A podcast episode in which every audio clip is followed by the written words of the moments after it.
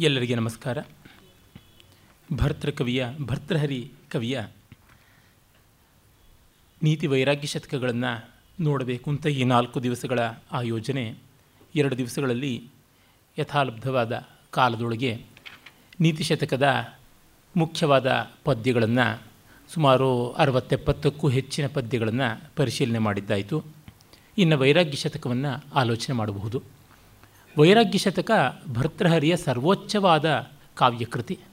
ಅಷ್ಟು ಮಾತ್ರವಲ್ಲ, ವೈರಾಗ್ಯ ಶತಕಗಳ ಪಂಕ್ತಿಯಲ್ಲಿಯೇ ಅದು ನಾಯಕಮಣಿಯಾಗಿ ನಿಲ್ಲುವಂಥದ್ದು. ಸಂಸ್ಕೃತದಲ್ಲಿ ನೀತಿ ವೈರಾಗ್ಯ ಶೃಂಗಾರಗಳಿಗೆ ಮೂರಕ್ಕೂ ಕೊರತೆಯೇ ಇಲ್ಲ. ಸಮೃದ್ಧವಾಗಿ ಇವೆ. ಅದು ಭಾರತೀಯರ ಮನೋಧರ್ಮವನ್ನೇ ತೋರಿಸುತ್ತದೆ. ಮೊನ್ನೆಯೇ ನಾನು ಹೇಳಿದ್ದೆ, ಈ ತ್ರಿಶತಕ ಯಾವ ರೀತಿ ಪುರುಷಾರ್ಥ ಚತುಷ್ಟಯಕ್ಕೆ ಸಂಬಂಧಪಟ್ಟಿರುವಂಥದ್ದು. ನೀತಿಯಲ್ಲಿ ಧರ್ಮಾರ್ಥಗಳು, ಶೃಂಗಾರದಲ್ಲಿ ಕಾಮ ಮತ್ತು ವೈರಾಗ್ಯದಲ್ಲಿ ಮೋಕ್ಷ ಅಂತ ಹೇಳಿದ್ದೆ. ಆ ರೀತಿ ಕಂಡಾಗ ನಮ್ಮ ಪ್ರಾಚೀನರು ಎಷ್ಟು ಸಮಗ್ರವಾಗಿ ನೋಡುವ ಪ್ರಯತ್ನ ಪಟ್ಟಿದ್ದರು ಅಂತ ಕೂಡ ಗೊತ್ತಾಗುತ್ತದೆ. ಕಾವ್ಯಗಳಲ್ಲಿ ಇವುಗಳು ಬರಲೇಬೇಕು, ಈ ಎಲ್ಲ ಅಂಶಗಳು ಇರಬೇಕು ಅಂತನ್ನುವುದಾಗಿತ್ತು ಜೊತೆಗೆ ಪ್ರತ್ಯೇಕವಾಗಿ ಮಾಡಿದ್ದಾರೆ.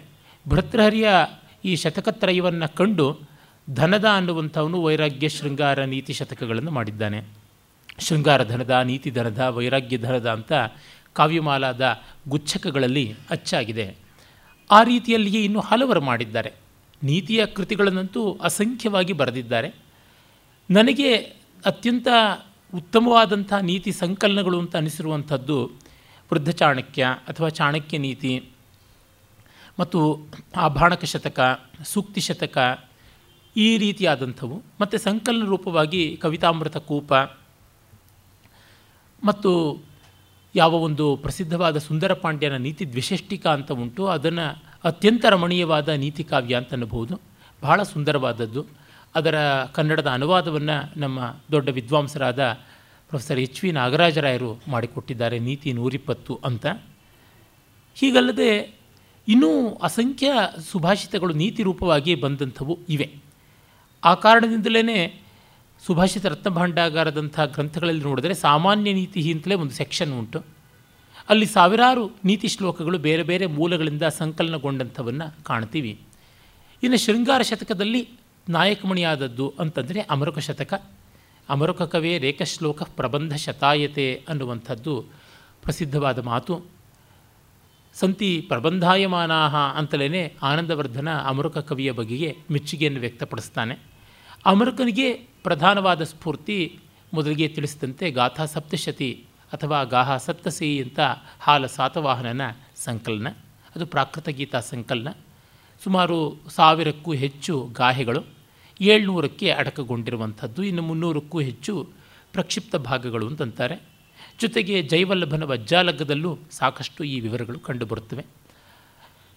ಇನ್ನು ವೈರಾಗ್ಯ ಶತಕದಲ್ಲಿ ನೋಡಿದರೆ ಆ ಶ್ರೇಣಿಯಲ್ಲಿ ಹಲವು ಉಂಟು. ಜೈನರಂತೂ ನಿಸ್ಸೀಮರಾದವರು, ನೀತಿ ವೈರಾಗ್ಯಗಳನ್ನು ಕುರಿತು ಬರೆಯೋದ್ರೊಳಗೆ ಜೈನರ ಕೊಡುಗೆ ತುಂಬ ದೊಡ್ಡದಾದದ್ದು. ವಿಶೇಷವಾಗಿ ಶ್ವೇತಾಂಬರ ಜೈನರು ಗುಜರಾತಿನಲ್ಲಿ ನೆಲೆಗೊಂಡು ಅದೆಷ್ಟು ಕೆಲಸಗಳನ್ನು ಮಾಡಿದ್ದಾರೆ ಅಂತ ಆಶ್ಚರ್ಯವಾಗುತ್ತದೆ. ಹೀಗಿದ್ದರೂ ಕೂಡ ನಮಗೆ ವೈರಾಗ್ಯ ಶತಕಗಳಲ್ಲಿ ಚೆನ್ನಾಗಿರುವಂಥದ್ದು ಅಂತ ಎದ್ದು ಕಾಣುವಂತೆ ತೋರುವಂಥದ್ದು ಭರ್ತೃಹರಿ ಇದೆ ಅದಾದ ಮೇಲೆ ನನ್ನ ವ್ಯಾಸಂಗದ ಪರಿಮಿತಿಯೊಳಗೆ ಹೇಳುವುದಿದ್ದರೆ ಇದೆಲ್ಲ ಹೇಳ್ತಾ ಇರುವಂಥದ್ದು ನನ್ನ ವ್ಯಾಸಂಗದ ಮಿತಿಯೊಳಗೆ ಅದನ್ನು ಗಮನದಲ್ಲಿ ಇಟ್ಟುಕೊಳ್ಬೇಕು ನನಗೆ ಉಪಲಬ್ಧ ಇರುವಂಥ ಗ್ರಂಥಗಳನ್ನು ಓದಿಕೊಂಡು ಮಾಡಿಕೊಂಡ ಅಭಿಪ್ರಾಯ. ನೀಲಕಂಠ ದೀಕ್ಷಿತನ ವೈರಾಗ್ಯ ಶತಕ ಆರ್ಯ ಛಂದಸ್ಸುಗಳಲ್ಲಿ ನಿರ್ಮಿತವಾದದ್ದು ಬಹಳ ಚೆನ್ನಾಗಿದೆ. ಅವನ ಒಂದು ವಿನೋದ, ವಕ್ರೋಕ್ತಿ ವೈರಾಗ್ಯದಲ್ಲೂ ಬಿಡದೆ ಬರುತ್ತದೆ. ಉತ್ಕಟತೆ ಅನ್ನುವುದು ಭರ್ತೃಹರಿಯ ಮುಖ್ಯ ಲಕ್ಷಣವಾದರೆ ಕೆಣಕು, ತಿಣುಕು, ಹಾಸ್ಯ ಅನ್ನುವುದು ನೀಲಕಂಠ ದೀಕ್ಷಿತನ ಮನೋಧರ್ಮ. ಅಂದರೆ ಸ್ಟೈಲ್ ಈಸ್ ದಿ ಪರ್ಸನ್ ಅಂತಂತಾರಲ್ಲ, ವ್ಯಕ್ತಿತ್ವವೇ ಆ ಒಂದು ಶೈಲಿಯಾಗಿ ರೂಪುಗೊಳ್ಳುತ್ತದೆ ಅಂತ ಅದು ನಿಜವೇ ಅನ್ನುವ ಪಕ್ಷದಲ್ಲಿ ನೋಡಿದಾಗ ಗೊತ್ತಾಗುತ್ತದೆ. ನೀಲಕಂಠ ದೀಕ್ಷಿತ ಏನು ಬರೆದರೂ ಅದರೊಳಗೊಂದು ಹಾಸ್ಯದ ಸ್ಪರ್ಶ ಇದ್ದೇ ಇರುತ್ತದೆ. ಅದು ವೈರಾಗ್ಯ ಬರೆದಾಗಲೂ ಅಷ್ಟೇ, ಶೃಂಗಾರ ಬರೆದಾಗಲೂ ಅಷ್ಟೇ, ವೇದಾಂತ ಬರೆದಾಗಲೂ ಅಷ್ಟೇ, ಭಕ್ತಿ ಸ್ತೋತ್ರ ಮಾಡಿದಾಗಲೂ ಅಷ್ಟೇ ದೇವರ ಸ್ತೋತ್ರ ಮಾಡುವಾಗ ವಿನೋದ ಮಾಡ್ತಾನೆ. ಚಂಪು ಕಾವ್ಯ ಬರೆಯುವಾಗಲೂ ವಿನೋದ, ಮಹಾಕಾವ್ಯ ಬರೆಯುವಾಗಲೂ ವಿನೋದ, ನಾಟಕ ಬರೆಯುವಾಗಲೂ ವಿನೋದ. ಯಾವುದಕ್ಕೂ ಅವನ ಆ ವಿನೋದದ ಸ್ವರೂಪ ಇದ್ದೇ ಇರುತ್ತದೆ ಭರ್ತೃಹರಿಯಲ್ಲಿ ಉತ್ಕಟತೆ, ತೀವ್ರತೆ ಉಂಟು. ಈ ತೀವ್ರತೆ ಯದಹರೇವ ವಿರಜೇತ್, ತದಹರೇವ ಪ್ರವ್ರಜೇತ್ ಅಂತ ಮನು ಹೇಳಿದಂತೆ ಎಂದು ವಿರಕ್ತಿ ಬರ್ತದೆಯೋ ಅಂದೇ ಬಿಡಬೇಕು ಅನ್ನೋದಿದೆಯಲ್ಲ ಆ ತೀವ್ರತೆಯನ್ನು ಪರಿಭಾವಿಸಿ ನೋಡಿದಾಗ ತುಂಬ ಅದ್ಭುತವಾದ ಗುಣ ಅಂತ ಗೊತ್ತಾಗುತ್ತದೆ. ಇವನಲ್ಲಿ ಕಂಡುಬರುವ ಒಂದು ಓಘ, ಓಜಸ್ಸು ಒಂದು ಪದ್ಯ ಇಡೀ ಒಂದೇ ಏಟಿಗೆ, ಒಂದು ಸೆಳೆತದಲ್ಲಿ ಎತ್ತಿಕೊಂಡು ಹೋಗುವಂಥದ್ದು ತುಂಬ ದೊಡ್ಡ ಶಕ್ತಿ, ಆಕ್ರಮಣಕಾರಿಯಾದ ಶಕ್ತಿ ಅಂತ ಅನಿಸುತ್ತದೆ. ಮತ್ತು ಯಾವುದನ್ನು ಗ್ರ್ಯಾಂಡ್ ಸ್ಟೈಲ್ ಅಂತ ಕರಿತೀವಿ. ಪಾಶ್ಚಾತ್ಯರಲ್ಲಿ ಮಿಲ್ಟನ್ಗೆ ಎದ್ದು ತೋರುವಂತೆ ಹೇಳ್ತಾರೆ ಇಂಗ್ಲೀಷ್ನಲ್ಲಿ ಗ್ರ್ಯಾಂಡ್ ಸ್ಟೈಲ್ ಅಂತ. ಗದ್ಯದಲ್ಲಂತೂ ಗಿಬ್ಬನನ್ನು ಗ್ರ್ಯಾಂಡ್ ಸ್ಟೈಲ್ ಅಂತ ಕರೀತಾರೆ. ನನಗೆ ಸಂಸ್ಕೃತದಲ್ಲಿ ಭರ್ತರ ವೈರಾಗ್ಯ ಶತಕ ಗ್ರ್ಯಾಂಡ್ ಸ್ಟೈಲಿನ ಒಂದು ಪರಮೋದಾಹರಣೆಯಾಗಿ ಕಂಡುಬರುತ್ತದೆ. ಯಾಕೆಂದರೆ ಅಲ್ಲಿರುವಂಥ ಪದಗಳು ಮತ್ತು ಅವುಗಳ ಅರ್ಥಕ್ರಮದಲ್ಲಿ ಯಾವ ತೊಡಕೂ ಇಲ್ಲ. ಪದ್ಯಗಳಲ್ಲಿ ಅನ್ವಯ ಕ್ಲೇಶ ಇರುವುದಿಲ್ಲ. ದುರೂಹ್ಯವಾದ, ಕಠಿಣಾತಿ ಕಠಿಣವಾದ, ಕೋಶೈಕಗತವಾದ ಶಬ್ದಗಳು ಇರುವುದಿಲ್ಲ. ಮತ್ತು ಕಥಂಚಿತ್ ನಿಷ್ಪಾದ್ಯವಾದಂತಹ, ಸ್ವಂತದ ಬುದ್ಧಿಯಿಂದಲೇ ನಿಷ್ಪಾದನೆ ಮಾಡಿದಂಥ ಅಪರೂಪವಾದ ವೈಯಾಕರಣ ಪ್ರಯೋಗಗಳು ಇರುವುದಿಲ್ಲ. ಹಾಗಂತ ಜಾಳ ಅಲ್ಲ ಅದು. ಎಲ್ಲರಿಗೂ ಪರಿಚಿತ ಆದರೆ ಸಂಘಾತ, ಜೋಡಣೆಯಿಂದ ಅತ್ಯದ್ಭುತ ಅಂತನಿಸುವಂಥದ್ದು. ಮತ್ತು ಯಾವುದೇ ಒಂದು ಅತ್ಯಂತ ಪರಿಚಿತವಾದ, ಲೋಕಸಿದ್ಧವಾದ ಭಾವವನ್ನು ಹಿಡಿದಾಗಲೂ ಕೂಡ ನಮ್ಮನ್ನು, ಅಯ್ಯೋ ಇದು ಗೊತ್ತಿರುವುದೇ ಅಲ್ವಾ ಅಂತ ಉಪೇಕ್ಷೆ ಮಾಡಿದಂಥ ರೀತಿಯಲ್ಲಿ ಹಿಡಿದಿಟ್ಟುಕೊಳ್ಳುವಂಥದ್ದು. ಮತ್ತು ಅಗ್ಗ, ಅಲ್ಪ, ಯಾವುದನ್ನು ಕ್ಷುದ್ರ ಚಮತ್ಕಾರ ಅಂತೀವಿ, ಚೀಪ್ ಎಂಟರ್ಟೈನ್ಮೆಂಟ್, ಅದಕ್ಕೆ ಒಂದಿಷ್ಟು ಸೊಪ್ಪು ಹಾಕದೇ ಇರುವಂಥದ್ದು. ಆ ಒಂದು ಶಕ್ತಿಯನ್ನು ಭರ್ತೃಹರಿಯ ವೈರಾಗ್ಯ ಶತಕದಲ್ಲಿ ನಾವು ಕಾಣ್ತೀವಿ. ಈ ದೃಷ್ಟಿಯಿಂದ ಅದು ಅನನ್ಯವಾದ ಕೃತಿ ಅಂತ ಅನ್ನಬೇಕು ಸಂಸ್ಕೃತ ಅಂತಂದರೆ ಅದಕ್ಕೆ ಹತ್ತಾರು ಶೈಲಿಗಳು, ನೂರಾರು ಲೇಖಕರ ಅನೇಕ ಮಾರ್ಗಗಳು ಇವೆ. ವಾಲ್ಮೀಕಿದು ಒಂದು ದಾರಿ, ವ್ಯಾಸರದು ಒಂದು ದಾರಿ, ಕಾಳಿದಾಸನದು ಒಂದು ದಾರಿ, ಭಾರವೀದು ಒಂದು ದಾರಿ, ಶ್ರೀಹರ್ಷನದು ಒಂದು ದಾರಿ, ಬಾಣಭಟ್ಟನದು ಮತ್ತೊಂದು ದಾರಿ, ಹೀಗೆ ಬೇರೆ ಬೇರೆ ಉಂಟು. ಅದಾದ ಮೇಲೆ ಚಂಪು ಕವಿಗಳು ಯಾರು ಬಂದರು? ಭೋಜ ಅಥವಾ ನಮ್ಮ ಯಶಸ್ತಿಲಕ ಚಂಪು ಬರೆದ ಸೋಮದೇವ, ಇಲ್ಲವೇ ಅನಂತ ಭಟ್ಟ ಬರೆದಂಥ ರಾಮಾಯಣ ಮಹಾಭಾರತ ಚಂಪು, ನೀಲಕಂಠ ದೀಕ್ಷಿತನದಂತೂ ಅತ್ಯಂತ ವಿಶಿಷ್ಟವಾದದ್ದು ಅವನದೇ ಬೇರೆಯಾದಂಥ ಸ್ವತಂತ್ರ ಶೈಲಿ. ವೆಂಕಟಾಧ್ವರಿ ನೀಲಕಂಠ ದೀಕ್ಷಿತನ ಸಮಕಾಲೀನ, ಅವನ ವಿಶ್ವಗುಣಾದರ್ಶ ಚಂಪು ಇತ್ಯಾದಿಯಾಗಿ ಈ ಚಂಪು ಕಾವ್ಯಗಳ ಒಂದು ಶೈಲಿ. ಮತ್ತು ಯಾವ ಮುರಾರಿ ಮೊದಲಾದವರಿಂದ ಈಚೆಗೆ ಬಂದಂಥ ನಾಟಕಕಾರರ ಶೈಲಿ. ಭೌಭೂತಿಯ ಮಹಾವೀರ ಚರಿತ ಇರಬಹುದು ಮಾಲತಿ ಮಾಧವ ಇರಬಹುದು ಮುರಾರಿಯ ಅನರ್ಘ ರಾಘವ ಇರಬಹುದು ಜಯದೇವನ ಪ್ರಸನ್ನ ರಾಘವ ಇರಬಹುದು ಅಥವಾ ರಾಜಶೇಖರನ ಪ್ರಚಂಡ ಪಾಂಡವ ಅನ್ನುವಂಥ ಒಂದು ಬಾಲ ಭಾರತ ಮತ್ತು ಬಾಲ ರಾಮಾಯಣ ವಿದ್ಧಶಾಲ ಭಂಜಕ, ಈ ರೀತಿಯಾದಂಥ ಒಂದು ನಾಟಕಗಳ ರಚನಾ ಕ್ರಮ ಇರಬಹುದು ಇವುಗಳದೆಲ್ಲ ಒಂದು ಬಗೆಯ ಶೈಲಿ. ಈ ಹತ್ತಾರು ಶೈಲಿಗಳ ಮಧ್ಯದಲ್ಲಿ ಇದು ಇವರದೇ ಅಂತ ಗುರುತಿಸಿಕೊಳ್ಳೋದು ತುಂಬ ಕಷ್ಟ. ವೇದಾಂತ ದೇಶಿಕರದು ಬಹುಮಟ್ಟಿಗೆ ಈ ಚಂಪೂಕಾರರ ಶೈಲಿಯನ್ನು ಹೋಲುವಂಥದ್ದಾಗಿರುತ್ತದೆ. ಮಹಾಕಾವ್ಯಗಳಲ್ಲಿ ಒಂದು ಸ್ವಲ್ಪ ಬೇರೆಯ ಬಗೆಯಾಗಿರುತ್ತದೆ. ಅರೆ ಚಂಪೂಕಾರರ ಶೈಲಿ ಅಂತ ಯಾವುದುಂಟು? ದಾಕ್ಷಿಣಾತ್ಯ ಶೈಲಿ ಅಂತ ಕರಿತೀವಿ. ಆ ಬಗೆಯಾದಂಥದ್ದು. ಭರ್ತೃಹರಿ ಆ ದಾಕ್ಷಿಣಾತ್ಯ ಶೈಲಿಯ ಪ್ರಾಯಶಃ ಮೊದಲ ಹೆಜ್ಜೆ ಅಂತ ಅನಿಸುತ್ತದೆ. ಅವನೇ ಇಲ್ಲಿ ಒಂದು ಕಡೆ ಬರ್ಕೊಳ್ತಾನೆ. ಅಗ್ರೇ ಗೀತಂ ಸರಸಕವಯ ದಾಕ್ಷಿಣಾತ್ಯಾಶ್ಚ ಪಾರ್ಶ್ವೇ ಅನ್ನುವ ಮಾತು. ಈ ದಾಕ್ಷಿಣಾತ್ಯ ಶೈಲಿ ಮುಂದೆ ತುಂಬ ಆಲಂಕಾರಿಕವಾದದ್ದು ಚಮತ್ಕಾರಕಾರಕವಾದದ್ದು ಅಂತ ಆಯಿತು. ಆದರೆ ಕಾಳಿದಾಸಾದಿಗಳು ವ್ಯಾಸ ಮೊದಲಾದವರದು ಇರುವಂತಹ ಆಲೋಚನಾಮೃತವಾಗುವ ಶಬ್ದ ಕ್ರಮಕ್ಕಿಂತ ಮಿಗಿಲಾಗಿ ಅರ್ಥಕ್ರಮದಲ್ಲಿ ಸ್ವಾರಸ್ಯ, ಪ್ರತಿ ಪದಕ್ಕೂ ದೊಡ್ಡ ಮೌಲ್ಯ, ಧ್ವನನಶೀಲತೆ ಇತ್ಯಾದಿ ಗುಣಗಳನ್ನು ಅವುಗಳನ್ನೂ ಉಳಿಸಿಕೊಂಡು ನಾದ ಮಾಧುರ್ಯವನ್ನು, ಓಜಸ್ಸನ್ನು, ಸಮಾಸ ಗುಂಫನವನ್ನು ಇದನ್ನೆಲ್ಲ ಕಾಪಾಡಿಕೊಂಡು ಬಂದಿರುವಂಥದ್ದು ನೋಡಿದಾಗ ಸ್ಟೈಲಿಸ್ಟಿಕ್ಸ್ ಅಂತ ಏನಿದೆ, ಆ ಅನಾಲಿಸಿಸ್ನಲ್ಲೇ ಭರ್ತೃಹರಿ ತುಂಬ ದೊಡ್ಡವನಾಗಿ ನಿಲ್ತಾನೆ ಅಂತ ಅನಿಸುತ್ತದೆ. ಮತ್ತು ಸ್ತೋತ್ರ ಕಾವ್ಯಗಳದೇ ಒಂದು ದೊಡ್ಡ ಪರಂಪರೆ ಇದೆ ನಮ್ಮಲ್ಲಿ.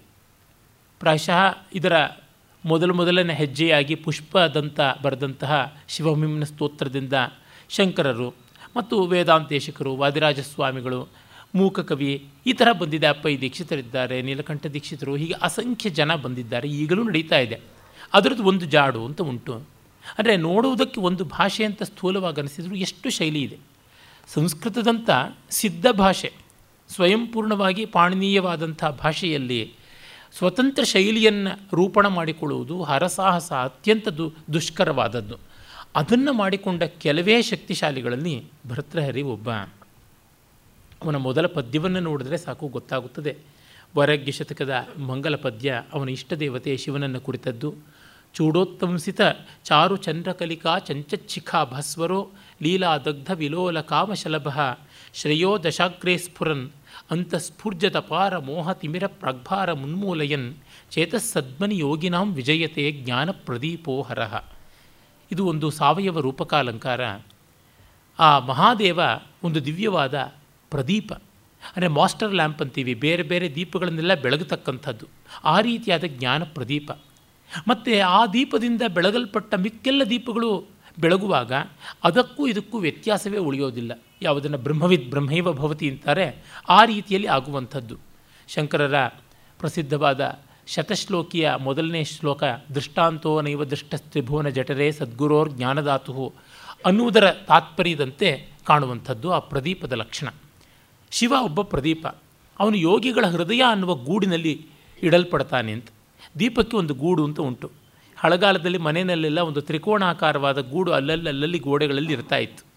ಮುಖ್ಯವಾಗಿ ತಲೆಬಾಗಿಲಿನ ಇರ್ಕೆಲದಲ್ಲಿ ಇರ್ತಾ ಇತ್ತು. ಇನ್ನೇನು ಮುಂದೆ ಬರುವಂತಹ ಕಾರ್ತಿಕ ಮಾಸದಲ್ಲಿ ಇಡೀ ತಿಂಗಳು ಆಗ ದೀಪ ಬೆಳಗಿಸುವಂಥದ್ದು ಅಂತ ಆಗ್ತಾ ಇತ್ತು, ದೀಪದ ಗೂಡು ಅಂತ. ಆ ರೀತಿ ಸಜ್ಜನರ ಯೋಗಿಗಳ ಹೃದಯವೆಂಬ ಗೂಡಿನಲ್ಲಿ ಜ್ಞಾನ ಪ್ರದೀಪವಾಗಿರ್ತಾನೆ ಅವನು ತನ್ನ ತಲೆಯ ಮೇಲಿರುವ ಚಂದ್ರಕಲೆಯನ್ನೇ ಒಳ್ಳೆಯ ಪ್ರಕಾಶಮಾನವಾದ ದೀಪದ ಕುಡಿ ಎಂಬಂತೆ ಇಟ್ಟುಕೊಂಡಿದ್ದಾನೆ.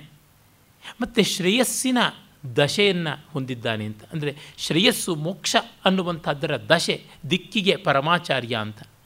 ಇನ್ನೊಂದು ದಶ ಅನ್ನೋದಕ್ಕೆ ಬತ್ತಿ ಅಂತ. ಮೋಕ್ಷ ಮಾರ್ಗ, ಶ್ರೇಯೋ ಮಾರ್ಗ ಅನ್ನುವ ಬತ್ತಿಯೇ ಅವನಾಗಿ ಆ ದೀಪದೊಳಗಿದ್ದಾನೆ. ಮತ್ತು ಈ ದೀಪವನ್ನು ಕಂಡು ಅದರಿಂದ ಮರುಳಾಗಿ ಬರುವಂಥ ದೀಪದ ಹುಳ ಇದ್ದೇ ಇರುತ್ತದೆ. ಈಗಲೇ ಸುತ್ತಾಡ್ತಾ ಇದೆ ನೋಡಿ. ಆ ದೀಪದ ಹುಳ ಯಾವುದು ಅಂದರೆ ಕಾಮ. ಲೀಲಾದಗ್ಧ ವಿಲೋಲ ಕಾಮ ಶಲಭ. ಶಲಭ ಅಂತಂದರೆ ದೀಪದ ಹುಳ. ಮಿಡತೆ ಅಂತಲೂ ಅಂತಾರೆ ಅದೇ ದೀಪದ ಹುಳ. ಆ ಮನ್ಮಥ ಅನ್ನುವ ದೀಪದ ಹುಳವನ್ನು ಸುಟ್ಟುರುಬಿದಂಥವನು ಅಂತರಂಗದಲ್ಲಿ ನಮ್ಮೆಲ್ಲರಿಗೂ ಇರುವಂತಹ ಮಹಾಮೋಹ ತಿಮಿರವನ್ನು, ಅಜ್ಞಾನದ, ಮಂಕುತನದ ಕತ್ತಲೆಯನ್ನು ಹೊಡೆದೋಡಿಸ್ತಕ್ಕಂಥವನು ಅವನು ಗೆಲ್ಲುತ್ತಾನೆ ಅನ್ನುವ ಮಾತನ್ನು ಹೇಳಿದ್ದಾನೆ.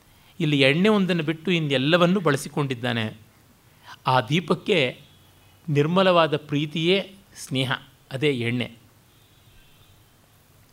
ಮತ್ತು ನೀತಿ ಶತಕದಲ್ಲಿರುವಂಥದ್ದೇ ಬೌದ್ಧಾರೋ ಮತ್ಸರಗ್ರಸ್ತಾಹ ಬರುತ್ತದೆ. ಅದು ಹೇಳಿಯೇ ಇದ್ದೀನಿ. ಆಮೇಲೆ ಅತ್ಯದ್ಭುತವಾದ ಒಂದು ಕಾಣಿಕೆಯನ್ನು ತೋರ್ಪಡಿಸ್ತಾನೆ. ಈ ಜಗತ್ತಿನಲ್ಲಿ ಒಳ್ಳೆಯದು ಯಾವ ರೀತಿ ಕೆಡುಕನ್ನು ಉಂಟು ಮಾಡುತ್ತದೆ ಅಂತ. The bad of good the evil of virtue ನ ಸಂಸಾರೋತ್ಪನ್ನಂ ಚರಿತಮನುಪಶ್ಯಾಮಿ ಕುಶಲಂ ವಿಪಾಕ ಪುಣ್ಯಾನಾಂ ಜನಯತಿ ಭಯಂ ಮೇ ವಿಮೃಶತಃ ಮಹದ್ಭಿ ಪುಣ್ಯೋಗೈ ಪರಿಗೃಹೀತಾಶ್ಚ ವಿಷಯಾ ಮಹಾಂತೋ ಜಾಯಂತೆ ವ್ಯಸನಮಿವ ದಾತು ವಿಷಯಿಣಾಂ ಅಂತ ಈ ಜಗತ್ತಿನ ಯಾವ ಒಂದು ಚಟುವಟಿಕೆಯಲ್ಲೂ ನಾನು ಆತ್ಯಂತಿಕ ಮಂಗಳವನ್ನು ನೋಡಲಿಲ್ಲ ಪುಣ್ಯಗಳು ತಂದುಕೊಡುವಂಥ ಪಾಪವನ್ನು ಕಂಡು ನನ್ನ ಮನಸ್ಸಿಗೆ ಭಯವಾಗ್ತಾ ಇದೆ ಯಾಕೆಂದರೆ ನಾವು ಎಷ್ಟೋ ಕಷ್ಟಪಟ್ಟು ಪುಣ್ಯವನ್ನು ಸಂಪಾದಿಸಿದರೆ ಈ ಪುಣ್ಯವನ್ನೆಲ್ಲ ದೇವಲೋಕದಲ್ಲಿ ಕಟ್ಟಿಕೊಂಡು ಹೋಗಿ ಸೂರೆಗೊಳ್ಳುವಂಥದ್ದಾಗಿದೆ. ಅದು ಯಾತಕ್ಕೆ? ಆ ದೈವವೇಶಿಯರ ನರ್ತನಕ್ಕೆ, ಗಾಯನಕ್ಕೆ, ಆ ಕಲ್ಪವೃಕ್ಷಗಳು ಕಾಮಧೇನು, ಚಿಂತಾಮಣಿ ಕೊಟ್ಟು ತಣಿಸ್ತಕ್ಕಂಥ ಒಡವೆ, ತೊಡವೆ ಇವುಗಳಿಗೆ. ಇದು ಬಿಟ್ಟು ಇನ್ಯಾವುದಕ್ಕೂ ಅಲ್ಲ. ಇದು ಇಲ್ಲೇ ಇದೆಯಲ್ಲ. ಇಲ್ಲಿ ಸತ್ಕಾರ್ಯ ಮಾಡಿ ಅಲ್ಲಿ ದುಂದು ಮಾಡೋದಿಕ್ಕ ಯಾತಕ್ಕೆ ಬೇಕು ಅಂತ? ಹೀಗಾಗಿ ಬೇಡ ಅಂತ. ನನಗೆ ಬಹಳ ಬಾರಿ ನಮ್ಮ ಪುರಾಣಗಳಲ್ಲಿ ಹೇಳುವ ಸ್ವರ್ಗ ಮತ್ತು ಈ ಪುಣ್ಯವನ್ನು ಅಲ್ಲಿ ತೆಗೆದುಕೊಂಡು ಹೋಗಿ ವೆಚ್ಚ ಮಾಡುವುದು ಅಂತಂದಾಗಲೆಲ್ಲ ಅಮೇರಿಕದಲ್ಲಿ ದುಡಿಯದೆ, ಯಾಕೆಂದರೆ ಟ್ರಾವೆಲರ್ಸ್ ವೀಸಾ ವಿಸಿಟರ್ಸ್ ವೀಸಾ ಅಂತ ಹೋದರೆ ಅಲ್ಲಿ ದುಡಿಮೆಗೆ ಅವಕಾಶ ಇಲ್ಲ. ಇಲ್ಲಿಂದ ಡಾಲರ್ ಎಕ್ಸ್ಚೇಂಜಲ್ಲಿ ಈಗ ಒಂದು ಡಾಲರ್ಗೆ ಐವತ್ನಾಲ್ಕು, ಐವತ್ತೇಳು ಎಷ್ಟಿದೆಯೋ ಗೊತ್ತಿಲ್ಲ ನನಗೆ. ಹಾಂ, ಐವತ್ತೆರಡು ಅಂತ ಹೇಳ್ತಾ ಇದ್ದಾರೆ, ಸಂತೋಷ. ಸ್ವಲ್ಪ ಪ್ರಮಾದಕಾರಿ ಅಲ್ಲ ಅಂತ ಅಂದ್ಕೊಳ್ಬೋದು. ಮೊದಲು ನಲವತ್ತೊಂಬತ್ತು ಎಷ್ಟೋ ಇತ್ತು. ನಾನು ಚಿಕ್ಕವನಾಗಿದ್ದಾಗ ಏಳು ರೂಪಾಯಿ ಇತ್ತು ಅಲ್ಲಿಂದ ಬಂದದ್ದು. ಏಳು, ಏಳೂವರೆ ರೂಪಾಯಿಂದ ಇಷ್ಟು ಹೇಳ್ತಾನೇ ಇದೆ ಮೇಲೆ ಮೇಲಕ್ಕೆ. ಅಷ್ಟೆಲ್ಲ ಡಾಲರ್ ಎಕ್ಸ್ಚೇಂಜ್ ಮಾಡಿಕೊಂಡು ಆ ಒಂದು ಫಾರಿನ್ ಕರೆನ್ಸಿನ ತೆಗೆದುಕೊಂಡು ಅಲ್ಲಿ ಕೆಮ್ಮಿದ್ದಕ್ಕೆ, ಸೀನಿದ್ದಕ್ಕೆ ಎಲ್ಲ ಕೊಡಬೇಕಾಗಿರುವಂಥದ್ದು ಅಂತ ನೋಡಿದಾಗ ಇದರೊಳಗೆ ಏನು ಮೋಜು ಕಾಣಿಸುತ್ತದೆ? ಅಲ್ಲಿ ಇರುವಂಥ ಮಾಲ್ಗಳು, ಅಲ್ಲಿರ್ತಕ್ಕಂಥ ಕಮಾಲ್ಗಳು ಎಲ್ಲ ಇಲ್ಲಿ ಈಗ ಬಂದುಬಿಟ್ಟಿವೆ. ಅಲ್ಲಿರುವ ಎಲ್ಲ ಭೋಗ ಸಾಮಗ್ರಿಯೂ ಇಲ್ಲಿ ಬಂದಿದೆ. ಅಲ್ಲಿರುವ ಒಂದು ಸ್ವಲ್ಪ ವಿಶಾಲವಾದ, ನಿಡದಾದ ರಸ್ತೆಗಳೊಂದಿಲ್ಲ ಅಷ್ಟೇ ಅದು ಬಿಟ್ಟು ಇನ್ನೆಲ್ಲ ನಮ್ಮಲ್ಲಿ ಬಂದು ಕೂತಾಗಿದೆ. ಆದರೆ ಅಲ್ಲಿ ಸಿಗದೇ ಇರತಕ್ಕಂಥವು ಇಲ್ಲಿ ಕೋಟಿ ವಸ್ತುಗಳಿವೆ. ವಿಶ್ವೇಶ್ವರಪುರಂನ ಆ ಸರ್ಕಲ್ನಲ್ಲಿ ಉದ್ದೂಕೆ ಸಂಜೆ ಎಂಟು ಗಂಟೆ ಮೇಲೆ ಕಾಣಿಸ್ತಕ್ಕಂಥ ಖಾದ್ಯ ವಸ್ತುಗಳ ವೈಭವ ನೋಡಿದ್ರೆ ಸಾಕು ಗೊತ್ತಾಗುತ್ತೆ. ಇಲ್ಲಿ ಗಾಂಧಿ ಬಜಾರಿಂದ ಈ ಕಡೆಗೆ ತ್ಯಾಗರಾಜ ನಗರದವರೆಗೆ ಇರ್ತಕ್ಕಂಥ ಜಾಗಗಳಲ್ಲಿ ಏನೇ ಮುನ್ನೂರ ಅರವತ್ತೈದು ದಿವಸ ಹೋಟ್ಲುಗಳನ್ನು ನೋಡ್ತಾ ಇರಬಹುದು. ಅಲ್ಲಿ ಆ ರೀತಿಯಾಗಿಲ್ಲ. ಎಲ್ಲ ಕಡೆಯಲ್ಲೂ ಒಂದೇ ಮೆಗ್ನಾಲ್ಡು ಎಲ್ಲ ಕಡೆಯಲ್ಲೂ ಒಂದೇ ವಾಲ್ಮಾರ್ಟು, ಎಲ್ಲ ಒಂದೇ ಯೂಸ್ಲೆಸ್ ಜಂಕ್ ಅಂತ ಅದರ ಬಗ್ಗೆನೇ ಕೇಂಡ್ ಫುಡ್ಡು, ಟಿಂಡ್ ಫುಡ್ಗಳ ಬಗ್ಗೆ ಸಂಶೋಧನೆ ಮಾಡಿ ಶತಾಧಿಕವಾದ ಗ್ರಂಥಗಳು ಬಂದಿವೆ. ಅವುಗಳ ಹುಳುಕನ್ನೆಲ್ಲ ಬಯಲಿಗೆಳೆದಿವೆ. ಆ ಬರ್ಗರ್ಗಳು, ಡೋನಟ್ಗಳು ಯಾವ ರೀತಿಯಾಗಿ ಅನಾಹುತಕಾರಿಯಾಗಿವೆ ಅಂತ. ಇನ್ನಂತೂ ಅಲ್ಲಿ ಇಲ್ಲಿರುವಂತೆ ನಾವು ಸಂಗೀತವನ್ನು, ಸಾಹಿತ್ಯವನ್ನು, ನೃತ್ಯವನ್ನು ಲೈವ್ ಆಗಿ ನೋಡೋದಕ್ಕೆ ಸಾಧ್ಯವ. YouTube our tube your tube my tube ಅಂತಹ ಟ್ಯೂಬ್ ಲೈಟ್ಗಳಾಗಬೇಕೇ ಹೊರತುವೆ ನೇರವಾಗಿ ಎಲ್ಲಿ ಸಿಗುತ್ತದೆ? ಸಿಕ್ಕಿದ್ರೂ ನಲವತ್ತೈದು ಮೈಲಿ ಆಚೆ, ಎಂಬತ್ತೈದು ಮೈಲಿ ಆಚೆ, ಯಾವಾಗಲೂ ಒಮ್ಮೆ ವೀಕೆಂಡಲ್ಲಿ ಇರುತ್ತದೆ ಅಷ್ಟೇ. ಮತ್ತು ಅವೆಲ್ಲ ಟಿಕೆಟೆಡ್ಡೇ ಪ್ರೋಗ್ರಾಮ್ಗಳು ನಮ್ಮಲ್ಲಿರುವಂತೆ ಎಂಥ ದೊಡ್ಡವರ ಕಲಾವಿದರ ಸಂಗೀತಕ್ಕೂ ಬಿಟ್ಟು ಬಂದು ಕೂತು ಚಿ ಚೆನ್ನಾಗಿಲ್ಲ ಅಂತ ಎದ್ದು ಹೋಗುವಂತೆ ಇಲ್ಲ. ಈ ರೀತಿಯಾಗಿ ಕಂಡಾಗ ಮತ್ತು ಸ್ವತಂತ್ರವಾಗಿ ರಸ್ತೆಯಲ್ಲಿ ಕಸ ಎಸಿಬೋದು, ಕ್ಯಾಕರಿಸಿ ಉಗಿಬಹುದು ಯಾವುದ್ರ ಮೇಲೂ ಎಷ್ಟು ಕಾಮೆಂಟು ಮಾಡ್ಬೋದು. ಹೀಗಾಗಿ ಇದು ಭೂತಲ ಸ್ವರ್ಗ ಅಂತಂದರೆ. ಅದಲ್ಲ. ಅಲ್ಲಿ ಯಾಕೆ ಹೋಗಿ ಒದ್ದಾಡಬೇಕು? ಏನೋ ಒಮ್ಮೆ ನೋಡಬೇಕು ಅಂತಿದ್ರೆ ನೋಡಿ ಬಂದುಬಿಡ್ಬೋದು. ಆದರೆ ನೋಡುವಂಥದ್ದು ಅಲ್ಲಿ ಏನು ಬಹಳ ದೊಡ್ಡ ಸಂಗತಿಗಳು ಇಲ್ಲ. ಒಂದು ಎರಡು ಮೂರು ಪ್ರಾಕೃತಿಕ ವೈಚಿತ್ರ್ಯ ಬಿಟ್ಟರೆ ಇನ್ನು ಯಾವುದೂ ಇಲ್ಲ. ಯುರೋಪ್ ಮೊದಲಾದಂಥ ದೇಶಗಳು ನೋಡಬೇಕಾದಂಥವು ಅಂತ ಅನಿಸುತ್ತದೆ ಅಷ್ಟೇ ಯಾಕೆ ಹೇಳ್ತೀನಿ? ಭರ್ತರಿ ಸ್ವರ್ಗದಲ್ಲಿ ಏನಿದೆ? ನೀಲಕಂಠ ದೀಕ್ಷಿತನೇ ಗೇಲಿ ಮಾಡಿದನಲ್ಲ. ಅಸ್ತಿ ಸ್ವಾದಯಿತು ಸುಧಾಸ್ತಿ ವಸಿತು ವಾಸೋ ನಭಶ್ಚಾರಿಣಾಂ ಧರ್ತು ಸಂತಿ ಚ ಭೂಷಣಾನಿ ಶತಶೋ ನತ್ವಸ್ತಿ ಧೀರ್ಜೀವಿತು. ಬದುಕೋದಿಕ್ಕೆ ಬುದ್ಧಿ ಒಂದಿಲ್ಲ ಅಷ್ಟೇ ಮತ್ತು ಅವನು ಗೇಲಿ ಮಾಡ್ತಾನೆ, ನೀಲಕಂಠ ದೀಕ್ಷಿತ. ಸ್ವರ್ಗದಲ್ಲಿ ಪೇಟೆ ಬೀದಿ ಇಲ್ಲ ವಿಂಡೋ ಶಾಪಿಂಗ್ ಮಾಡೋಕ್ಕಾಗೋಲ್ಲ, ಕಲ್ಪವೃಕ್ಷ ಕಾಮಧೇನು ಅಂತೆ. ನಮಗಿದು ಬೇಕು ಅಂದರೆ ಠಕ್ಕಂತದು ಅಂತದು ಕೊಡುತ್ತೆ. ನಾವು ಸೆಲೆಕ್ಟ್ ಮಾಡ್ಕೊಳ್ಳೋಕ್ಕಾಗೋದಿಲ್ಲ ಒಂದು ಸೀರೆ ಬೇಕು ಅಂತಂದರೆ ಒಂದು ನೂರೈವತ್ತು ಸೀರೆಗಳನ್ನು ಕೆಳಸಿ ತೆಗೆಸಿ ದುಶಾಸನಗಿಂತ ದುಶಾಸನ ಥರ ಮಾಡಿ, ಹಾಗೆ ತಿರುಗಿಸಿ, ಹೀಗೆ ಹೊಗಿಸಿ, ಅದನ್ನು ಉಜ್ಜಿ, ಮಾಡಿ, ನೋಡಿ ಅದು ಕೋಟಾನ, ಸಾಚಾನ, ಜರಿ ಅಂತ ನೋಡಿಕೊಂಡು ಅದಕ್ಕೆ ಮ್ಯಾಚಿಂಗ್ ಆಗಿದೆಯಾ ರೀಚಿಂಗ್ ಆಗಿದೆಯಾ ಬ್ಲೀಚಿಂಗ್ ಆಗಿದೆಯಾ ಅಂತ ನೋಡಿ, ಎಷ್ಟೆಲ್ಲ ಮಾಡಿ ಕಡೆಗೆ ಇಲ್ಲ, ಬೇಡ ಅಂತ ಹೇಳಿ ಹೋಗುವ ಒಂದು ಪೈಶಾಚಿಕ ಆನಂದ ಇದೆಯಲ್ಲ, ಅದು ಎಲ್ಲಿ ಸಿಗುತ್ತದೆ? ಕೇಳಿದ ತಕ್ಷಣ ಹಾಗೆ ಬಂದರೆ ಆಯ್ಕೆ ಮಾಡುವುದಕ್ಕೆ ಅವಕಾಶ ಇರಬೇಕು. ಈ ಕಾರಣದಿಂದ ಹೇಳ್ತಾನೆ ನೀಲಕಂಠ ದೀಕ್ಷಿತ, ಅಲ್ಲಿ ಸ್ವಾರಸ್ಯ ಇಲ್ಲ, ಸ್ವರ್ಗದಲ್ಲಿ ಅಂಗಡಿನೇ ಇಲ್ಲ, ಇನ್ನೇನಿದೆ ಸ್ವಾರಸ್ಯ ಅಂತ. ನಿಜವಾಗಿಯೂ ಇದು ಬರೀ ಒಂದು ಸೀರೆ ಬಟ್ಟೆ ಇತ್ಯಾದಿಗಳ ವಿನೋದದ ಮಾತಲ್ಲ ಗ್ರಂಥಾಲಯಕ್ಕೆ ಹೋದರೆ ನಮಗಿಂಥ ಪುಸ್ತಕ ಬೇಕು ಅಂತ ಬರೆದು ಕೊಟ್ಟರೆ ಆ ಪುಸ್ತಕ ನಮ್ಮ ಕಂಡಿದ್ರಿಗೆ ತಂದು ಕೊಡ್ತಾರೆ. ಮದ್ರಾಸ್ನ ಇವತ್ತು ಚೆನ್ನೈ ಅಂತಾಗಿದೆಯಲ್ಲ, ಅಲ್ಲಿ ಅಡಿಯಾರ್ ಗ್ರಂಥಾಲಯದಲ್ಲೂ ಕೂಡ ಹಾಗೆಯೇ ಕಲ್ಕತ್ತಾದ ನ್ಯಾಷನಲ್ ಲೈಬ್ರರಿಯಲ್ಲೂ ಅದೇ ಥರ ಉಂಟು. ಇನ್ನು ಹತ್ತಾರು ಕಡೆಗಳಲ್ಲಿ ಹಾಗಿವೆ. ಅಮೇರಿಕಾದ ಲೈಬ್ ಕಾಂಗ್ರೆಸ್ ಆಫ್ ಲೈಬ್ರರಿ ಅಂತಲೋ, ಲೈಬ್ರರಿ ಕಾಂಗ್ರೆಸ್ ಅಂತಲೋ ಒಂದು ಸಂಸ್ಥೆ ಇದೆಯಲ್ಲ, ಅಲ್ಲೂ ಅದೇ ಥರ. ಇನ್ನು ಬೇಕಾದಷ್ಟು ಕಡೆಗಳಲ್ಲಿ ಹಾಗೆ ಮಾಡಿದ್ದಾರೆ. ಆದರೆ ನಾವೇ ಸ್ಟ್ಯಾಕ್ ಅಂತ ಯಾವುದುಂಟು ಪುಸ್ತಕವನ್ನು ಪೇರಿಸಿದ ಜಾಗಕ್ಕೆ ಹೋಗಿ ಬೀರುನ್ ತೆರ್ಕೊಂಡು ಅಲ್ಲೇ ಎಲ್ಲ ಹಿಂಗೆ ಹಿಂಗೆ ನೋಡಿಕೊಂಡು ನಮಗೆ ಆವಾಗ ಊಹೆನೇ ಇಲ್ಲದೆ ಇರೋ ಯಾವುದೋ ಒಂದು ಒಳ್ಳೆಯ ಪುಸ್ತಕ ಸಿಗುತ್ತದೆ. ಆ ಒಂದು ಥ್ರಿಲ್ ಇದೆಯಲ್ಲ, ಅದು ನಮಗೆ ಆಯ್ಕೆ ಮಾಡಿಕೊಂಡಾಗ ಆಗುವಂಥದ್ದು. ನಾವು ಅನಿರ್ದಿಷ್ಟವಾಗಿ ಹೋದಾಗ ಆಗಲೇ ಗ್ರಂಥಾಲಯದಲ್ಲಿ ಸ್ವಾರಸ್ಯ. ಇಂಥ ಪುಸ್ತಕನೇ ಬೇಕು ಅಂತ ಹೋಗುವುದು ಗ್ರಂಥಾಲಯದ ಸೊಗಸಲ್ಲ. ಗ್ರಂಥಗಳನ್ನು ನೋಡಬೇಕು, ಅದರ ಅಮಲೇರಬೇಕು ಮೈಮರೆಯಬೇಕು. ಪ್ರತಿಯೊಂದನ್ನು ತೆಗೆದು ಅದರ ಪರಿವಿಡಿಯನ್ನು ನೋಡಬೇಕು, ಅದನ್ನು ಆಸ್ವಾದನೆ ಮಾಡಬೇಕು. ಆಗ ಗೊತ್ತಾಗುತ್ತದೆ. ಒಂದೊಂದು ಪುಟ ಪುಟವೂ ತೆರೆದು ನೋಡಿದಾಗ ಹಳೆಯ ಪುಸ್ತಕದ ವಾಸನೆ ಬಹಳ ಇಷ್ಟವಾದಂಥದ್ದು. ಹಳೆಯ ಪುಸ್ತಕ, ಹಳೆಯ ಧೂಳು ನನಗಿಷ್ಟ ಅದರದ್ದೊಂದು ಸ್ವಾರಸ್ಯ ಉಂಟು. ಸ್ವರ್ಗದಲ್ಲಿ ಇಂಥದ್ದಕ್ಕೆಲ್ಲ ಎಲ್ಲಿ ಅವಕಾಶ? ಈ ಪುಣ್ಯವನ್ನೆಲ್ಲ ಸ್ವರ್ಗದಲ್ಲಿ ಖರ್ಚು ಮಾಡೋದಿದ್ದರೆ ಮಹಾಂತೋ ಜಾಯಂತೆ ವ್ಯಸನಮಿವ ಧಾತು ವಿಷಯಿಣ. ಈ ಪುಣ್ಯದ ಮೂಲಕವಾಗಿ ಅಲ್ಲೆಲ್ಲ ನಷ್ಟ ಮಾಡ್ಕೊಂಡು ಮತ್ತೆ ಭೂಮಿಗೆ ಬೀಳಬೇಕು. ಇದು ಎಲ್ಲಿಯ ಅನ್ಯಾಯ? ಹಾಗಾಗಿ ಇದು ಬೇಡ ಅಂತ. ಅಂದರೆ ಸ್ವರ್ಗವಾಂಛೆಯಿಂದ ಪುಣ್ಯ ಮಾಡಬೇಡಿ, ಪುಣ್ಯ ಕೆಲಸ ಮಾಡಬೇಡಿ. ಇಹಲೋಕದಲ್ಲಿ ಸಜ್ಜನಿಕೆಯಿಂದ ಬಾಳುವುದಕ್ಕೆ, ಸನ್ಮಾರ್ಗಕ್ಕೆ, ಸಹಮಾನವರಿಗೆ, ಸಹಜೀವರಾಶಿಗಳಿಗೆ ಈ ಜಗತ್ತಿಗೆ ಉಪಶಾಂತಿಯಾಗಲಿ, ನೆಮ್ಮದಿಯಾಗಲಿ ಅಂತ ಮಾಡಿ ನಿಶ್ರೇಯಸವನ್ನು ಪಡ್ಕೊಳ್ಬೇಕು. ಅಭ್ಯುದಯಕ್ಕಿಂತ ಮಿಗಿಲಾಗಿ ನಿಶ್ರೇಯಸ ಸ್ವರ್ಗಕ್ಕಿಂತ ಮಿಗಿಲಾದ ಅಪವರ್ಗ, ಮೋಕ್ಷ ಅನ್ನುವುದು ಭರ್ತೃಹರಿಯ ತಾತ್ಪರ್ಯ. ಆಮೇಲೆ ಅವನು ಹೇಳ್ಕೊಳ್ತಾನೆ, ಈ ಆಸೆ ನನ್ನನ್ನು ಹೇಗೆಲ್ಲ ಪೀಡಿಸಿದೆ ಅಂತ ತುಂಬ ಚೆನ್ನಾಗಿರುವ ಪದ್ಯ ಇದು. ಉತ್ಖಾತಂ ನಿಧಿಶಂಕಯ ಕ್ಷಿತಿತಲಂ ಧ್ಮಾತಾ ಗಿರೇರ್ಧಾತವಃ, ನಿಸ್ತೀರ್ಣ ಸರಿತಾಂಪತಿರ್ನೃಪತಯೋ ಯತ್ನೇನ ಸಂತೋಷಿತಾ, ಮಂತ್ರಾರಾಧನ ತತ್ಪರೇಣ ಮನಸ ನೀತಾ ಶ್ಮಶಾನೆ ನಿಶಾಹ ಪ್ರಾಪ್ತಃ ಕಾಣ ವರಾಟಕೋಪಿ ನಮಯ, ತೃಷ್ಣೇಧುನಾ ಮುಂಚಮಾಂ. ನಿಧಿಯ ಆಸೆಗೋಸ್ಕರವಾಗಿ ಭೂಮಿಯನ್ನೆಲ್ಲ ಆಗದೆ, ಮತ್ತು ಇನ್ಯಾವುದೋ ಬಂಗಾರ ಮಾಡ್ತೀನಿ ಅಂತ ಬೆಟ್ಟಗಳನ್ನೆಲ್ಲ ಕರಗಿಸಿದೆ, ವ್ಯಾಪಾರ ಮಾಡ್ತೀನಿ ಅಂತ ಸಮುದ್ರಗಳಲ್ಲೆಲ್ಲ ಸಂಚಾರ ಮಾಡಿದೆ, ಅಲ್ಲಿ ಇಲ್ಲಿ ಕೆಲಸ ಮಾಡಿ ಹೆಚ್ಚೆಚ್ಚು ಹಣ ಗಳಿಸ್ತೀನಿ ಅಂತ ಎಲ್ಲ ರಾಜರುಗಳನ್ನು ಕಾಳಿ ಕಂಗಾಲಾಗಿ ಬೇಡಿಕೊಂಡೆ, ಅವರ ಚಾಕರಿ ಮಾಡಿದೆ ಇನ್ನು ಮಂತ್ರಸಿದ್ಧಿ ಮಾಡಿಕೊಂಡು ಯಾವುದೆಲ್ಲ ಸಿದ್ಧಿಯನ್ನು ಮಾಡಿ ಭೂತ ಪ್ರೇತ ಪಿಶಾಚಾದಿಗಳನ್ನು ಒಲಿಸಿಕೊಂಡು ಏನನ್ನೆಲ್ಲ ಮಾಡ್ತೀನಿ ಅಂತ ಅಂದುಕೊಂಡು ಹೋದೆ. ಹಾಗಾಗಿ ಸ್ಮಶಾನಗಳಲ್ಲಿ ರಾತ್ರಿ ರಾತ್ರಿಯನ್ನೆಲ್ಲ ಬದುಕಿದೆ. ಆದರೆ ಏನು ಮಾಡಿದ್ರೂ ಲಬ್ಧ ಕಾಣ ವರಾಟಕೋಪಿ ನಮಯ ಒಂದು ಕುರುಡು ಕಾಸು ಸಿಗಲಿಲ್ಲ. ಕುರುಡು ಕವಡೆ. ವರಾಟಕ ಅಂದರೆ ಕವಡೆ. ಒಂದು ಕಾಲದಲ್ಲಿ ಕವಡೆ ಹಣ ಆಗಿತ್ತು. ಪರಿವರ್ತ ಅಂತಂದರೆ ಯಾವುದನ್ನು ಕರೆನ್ಸಿ ಅಂತೀವಿ ಹಾಗಾಗಿತ್ತು. ಹಾಗಾಗಿ ತೃಷ್ಣೆ ಧುನ ಮುಂಚಮಾಂ ಎಲೆ ದುರಾಶಿಯೇ, ಆಸೆಯೇ, ನೀನು ನನ್ನನ್ನು ಬಿಡು. ನಿನಗಾಗಿ ನಾನು ಇಷ್ಟೆಲ್ಲ ಮಾಡಿದೆ, ಆದರೂ ನನಗೇನೂ ಆಗಲಿಲ್ಲ. ಅದರಿಂದ ದೂರ ಇದ್ದುಬಿಡು ಅಂತಂತಾನೆ. ಆಮೇಲೆ ಬಹಳ ಮಾರ್ಮಿಕವಾಗಿ ಆ ಒಂದು ಆಶೆಯನ್ನೇ ತಿರಸ್ಕರಿಸ್ತಾನೆ. ಖಲೋಲ್ಲಾಪ ಸೋಢಾಹ. ಕಥಮಪಿ ತದಾರಾಧನಪರೈ ನಿಗೃಹ್ಯಾಂತರ್ಬಾಷ್ಪಂ ಹಸಿತಮಪಿ ಶೂನ್ಯೇನ ಮನಸ ಕೃತಶ್ಚಿತ್ತಸ್ತಂಭ ಪ್ರಹಸಿತಧಿಯಾಂ ಅಂಜಲಿರಪಿ ತ್ವಮಾಶೆ ಮೋಘಾಶೆ ಕಿಮಪರಮತೋ ನರ್ತಯಸಿ ಮಾಂ. ಖಲೋಲ್ಲಾಪ ಸೋಢಾಹ ಆಸೆಯಿಂದ ಬೆನ್ನಟ್ಟಲ್ಪಟ್ಟು ದುಷ್ಟರ ಅಟ್ಟಹಾಸದ ಆಟಾಟೋಪದ ಮಾತುಗಳನ್ನೆಲ್ಲ ಕೇಳಿಕೊಂಡೆ, ಸಹಿಸಿಕೊಂಡೆ. ಕೆಟ್ಟವರ ಮಾತುಗಳು ಅವ್ರು ತಪ್ಪಾಡ್ತಾ ಇದ್ದರು ಅವರು ಬಿಂಕದ ಮಾತುಗಳನ್ನು ಆಡ್ತಾ ಇದ್ದರು ಅವರಿಂದ ಏನೋ ಅನುಕೂಲತೆ ಬರುತ್ತದೆ ಅನ್ನೋದಕ್ಕಾಗಿ ಸಹಿಸಿಕೊಳ್ಳೋದು ತುಂಬ ಕಷ್ಟ. ಅವ್ರು ಅಪಸ್ವರ ಹಾಡ್ತಾ ಇದ್ದರು ನಾಳೆ ನಮಗೇನೋ ಅನುಕೂಲ ಉಂಟು ಅಂತ ಆಹಾ ಸುಸ್ವರ ಅಂತ ತಲೆದೂಗುವುದು ಎಂತಹ ಕಷ್ಟಕರ. ಕಥಮಪಿ ತದಾರಾಧನ ಪರೈಹಿ, ಮತ್ತೆ ಅವರುಗಳನ್ನು ಓಲೈಸಿಕೊಂಡು ನಿಗೃಹ್ಯ ಅಂತರ್ಬಾಷ್ಪಂ ಹಸಿತಮಪಿ ಶೂನ್ಯೇನ ಮನಸ್ಸ ಅದ್ಭುತವಾಗಿ ಹೇಳಿದ್ದಾರೆ.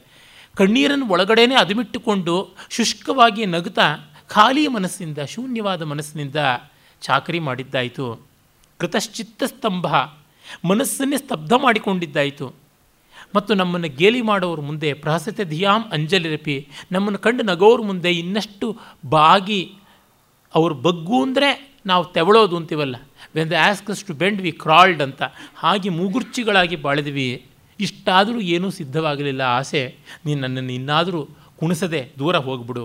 ಕಿಮಪರಮತೋ ನರ್ತಯಸಿ, ಇನ್ಯಾತಕ್ಕೆ ಇನ್ನೇನು ಮಾಡಬೇಕಾಗಿದೆಯಾ? ಇನ್ನೇನು ಆಗಬೇಕಾದದ್ದು? ಅಂತನ್ನುವಂಥ ಮಾತನ್ನು ಹೇಳ್ತಾನೆ. ತುಂಬ ಮಾರ್ಮಿಕವಾದದ್ದು. ಮತ್ತು ಮುಪ್ಪಿನ ಸಂದರ್ಭವನ್ನು ಹೇಳ್ತಾನೆ. ಮುಪ್ಪು ವೈರಾಗ್ಯ ತಂದು ಕೊಡುತ್ತದೆ ಅಂತಾರೆ, ಅದು ಆಂಶಿಕ ಸತ್ಯ ಅಷ್ಟೇ. ಪೂರ್ಣ ಸತ್ಯವಲ್ಲ. ನಿವೃತ್ತ ಭೋಗೇಚ್ಛ. ಪುರುಷ ಬಹುಮಾನೋ ವಿಗಲಿತ. ಸಮಾನ ಸ್ವರ್ಯಾತಾ. ಸಪದಿ ಸುಹೃದೋ ಜೀವಿತ ಸಮಾಹ. ಶನೈರ್ಯಷ್ಟ್ಯುತ್ಥಾನಂ. ಘನತಿಮಿರ ವೃದ್ಧೇ ಚ ನಯನೆ. ಅಹೋ ದೃಷ್ಟಕ್ಕಾಯ ತದಪಿ ಮರಣಾಪಾಯ ಚಕಿತ. ಇದು ಬಹಳ ಸುಂದರವಾದ ಒಂದು ಭರ್ತೃಯರ ಸುಭಾಷಿತ. ಭೋಗದ ಬಯಕೆ ಸಾಕು ಅಂತ ಅನಿಸಿದೆ, ನಿಂತು ಹೋಗ್ತಾ ಇದೆ. ಇನ್ನು ಸನ್ಮಾನ, ಸತ್ಕಾರ, ಬಿರುದು, ಬಾವಲಿ, ಪ್ರಶಸ್ತಿ ಅವೆಲ್ಲವೂ ಕೂಡ ಬೇಡ ಅಂತ ಆಶೆ ಕಳಚಿಕೊಂಡಿದೆ. ಜೊತೆಗಾರರು, ಸಮವಯಸ್ಕರು, ಸಮಾನ ಮನಸ್ಕರು ಎಲ್ಲರೂ ಸ್ವರ್ಗ ಸೇರಿದ್ದಾರೆ.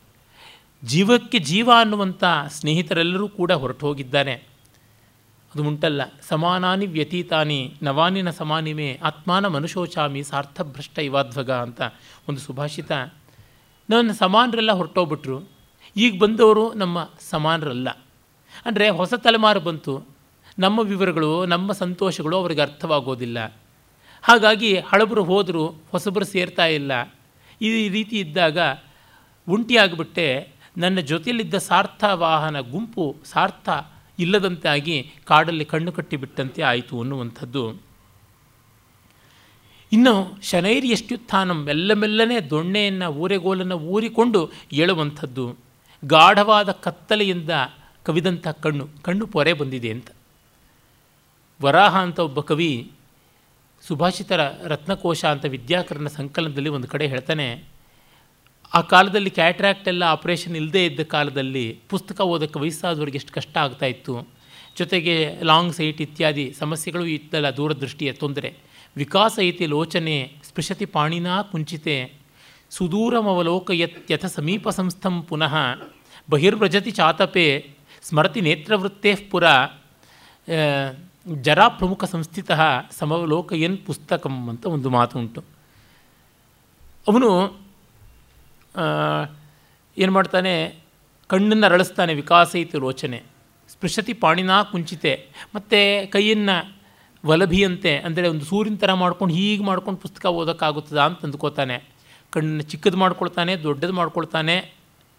ಆ ಥರ ಆದರೂ ಆಗೋಲ್ಲ. ಹೊರಗಡೆ ಹೋಗ್ತಾನೆ. ಬಿಸಿಲಿನಲ್ಲಿ ನೋಡ್ತಾನೆ. ಹತ್ತಿರ ಇಟ್ಕೋತಾನೆ, ದೂರ ಇಟ್ಕೋತಾನೆ, ಅಯ್ಯೋ ಮೊದಲು ಕಣ್ಣು ದೃಷ್ಟಿ ಎಷ್ಟು ಚೆನ್ನಾಗಿತ್ತು ಅಂತ ಅಂದ್ಕೋತಾನೆ, ಇದು ಜರಾ ಪ್ರಮುಖ ಸಂಸ್ಥಿತ ಸಮವಲೋಕ ಎನ್ ಪುಸ್ತಕಂ ಅಂತ. ಕವಿ ತುಂಬ ಚೆನ್ನಾಗಿ ಪರಿಶೀಲನೆ ಮಾಡಿ ಹೇಳಿದ್ದಾನೆ. ಹಾಗೆ ಕಣ್ಣು ಕತ್ತಲೆ ಇಡ್ತಾ ಇದೆ. ಮತ್ತು ನಿಧಾನವಾಗಿ ದೊಣ್ಣೆಯನ್ನು ಊರಿಕೊಂಡು, ಶನೈರ್ ಎಷ್ಟುತ್ಥಾನಂ ಅನ್ನುವ ಶನೈಹಿ ಶಬ್ದನೂ ತುಂಬ ಚೆನ್ನಾಗಿರುವಂಥದ್ದು. ಹಾಗಿದ್ದರೂ ಇಷ್ಟೆಲ್ಲ ತೊಂದರೆ ಇದ್ದರೂ ದೇಹಕ್ಕೆ, ಇಷ್ಟೆಲ್ಲ ಲೋಕದ ಬಗ್ಗೆ ಜಿಹಾಸೆ ಇದ್ದರೂ ಸಾವು ಅಂದರೆ ಹೆದರಿಕೆ ಆಗ್ತಾ ಇದೆ. ಮರಣಾಪಾಯ ಚಕಿತ ಕಾಯ. ಎಷ್ಟು ಕೆಟ್ಟದ್ದು ಈ ದೇಹ ಅಂತ ಹೇಳಿಬಿಟ್ಟಿದ್ರು ಆಮೇಲೆ ನೀಲಕಂಠ ದೀಕ್ಷಿತನ ಶಾಂತಿವಿಲಾಸದ ಪದ್ಯವೊಂದು ಸ್ಮರಣೀಯವಾದದ್ದು. ಚಕ್ಷುಷ್ಯಂಧೆ ಚಲತಿ ದಶನೆ ಶ್ಮಶ್ರುಣಿ ಶ್ವೇತಿಮಾನೆ ಸೀದತ್ಯಂಗೆ ಮನಸಿ ಕಲುಷೆ ಕಂಪಮಾನೆ ಶ ಕರಾಗ್ರೆ ದೂತೈರೇತೇರ್ ದಿನಕರಭುವ ಶಶ್ವದ್ ಉದ್ಯೋ ಉದ್ ಉದ್ಬೋಧ್ಯಮಾನಾ ಸ್ನಾ ತಾತ್ ತ್ರಾತುಂ ದೇಹಂ ತದಪಿ ಭಿಷಜಾಮೇವ ಸಾಂತ್ವಂ ವದಾಮಹ ಕಣ್ಣು ಕತ್ತಲೆ ಇಟ್ಟಿದೆ, ಕೈಕಾಲು ನಡುಗ್ತಾ ಇದೆ, ಕುತ್ತಿಗೆ ನಿಲ್ತಾ ಇಲ್ಲ, ತಲೆ ತಿರುಗುತ್ತಾ ಇದೆ, ಬುದ್ಧಿ ಮಂಕಾಗಿದೆ, ಮಾತು ತೊದಲ್ತಾ ಇದೆ, ಹಲ್ಲು ಉದುರಿದೆ. ಹೀಗಿದ್ದರೂ ನೋಡೋಕ್ಕೆ ಬರ್ತಾರಲ್ಲ ರೋಗ ಚಿಕಿತ್ಸಕರು, ಅವ್ರಿಗೇನೆ, ಡಾಕ್ಟ್ರೇ, ಯೋಚನೆ ಮಾಡಬೇಡಿ, ನಾನು ಗಟ್ಟಿಯಾಗಿರ್ತೀನಿ, ಒಳ್ಳೆ ಔಷಧಿ ಕೊಡಿ. ನನ್ನ ಮೇಲೆ ಹಾಕೋ ಔಷಧಿ ನಿಷ್ಫಲ ಆಗೋದಿಲ್ಲ. ಬಾಡಿ ಚೆನ್ನಾಗಿ ರೆಸ್ಪಾಂಡ್ ಮಾಡುತ್ತೆ ಅಂತ ಹೀಗೆ ವೈದ್ಯರಿಗೆ ನಾವು ಧೈರ್ಯ ಹೇಳ್ತಾ ಕೂತ್ಕೋತೀವಿ. ಆ ಮಟ್ಟಕ್ಕಾಗ್ಬಿಡ್ತದೆ ಅಂಥೇಳಿ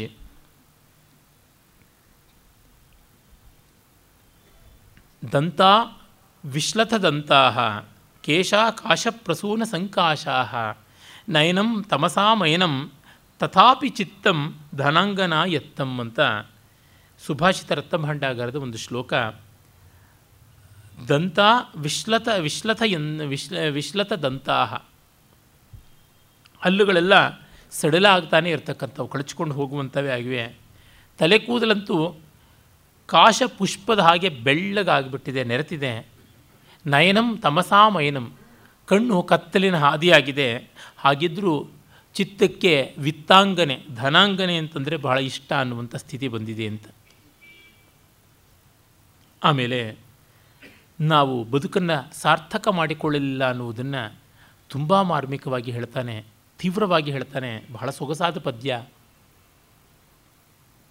ನಧ್ಯಾತಂ ಪದಮೀಶ್ವರಸ್ಯ ವಿಧಿವನ್ ನಿಶ್ರೇಯಸಾವಾಪ್ತಯೇ ಸ್ವರ್ಗದ್ವಾರ ಕವಾಟ ಪಾಟಲ ಪಟರು ಧರ್ಮೋಪಿ ನೋಪಾರ್ಜಿತ. ನಾರೀಪೀನ ಪಯೋಧರೋರು ಯುಗಲಂ ಸ್ವಪ್ನೇಪಿ ಆಲಿಂಗಿತಂ ಮಾತು ಕೇವಲಮೇವ ಯವ್ವನ ವನಚ್ಛೇದೆ ಕುಠಾರಾವಯಂ ಅಂತ. ಅತ್ಯಂತ ಭವ್ಯವಾದ ಪದ್ಯಗಳಲ್ಲಿ ಒಂದು. ವಿಶೇಷಿಸಿ ಈ ವೈರಾಗ್ಯ ಶತಕದಲ್ಲಿ ಶಾರ್ದೂಲ ವಿಕ್ರೀಡಿತ ಛಂದಸ್ಸಲ್ಲಿ ಬಂದ ಪದ್ಯಗಳು ಸರ್ವೋತ್ಕೃಷ್ಟವಾದವು. ಯಾವುದೊಂದು ತೆಗೆದುಹಾಕೋಕ್ಕಾಗೋಲ್ಲ ಅಂಥವು.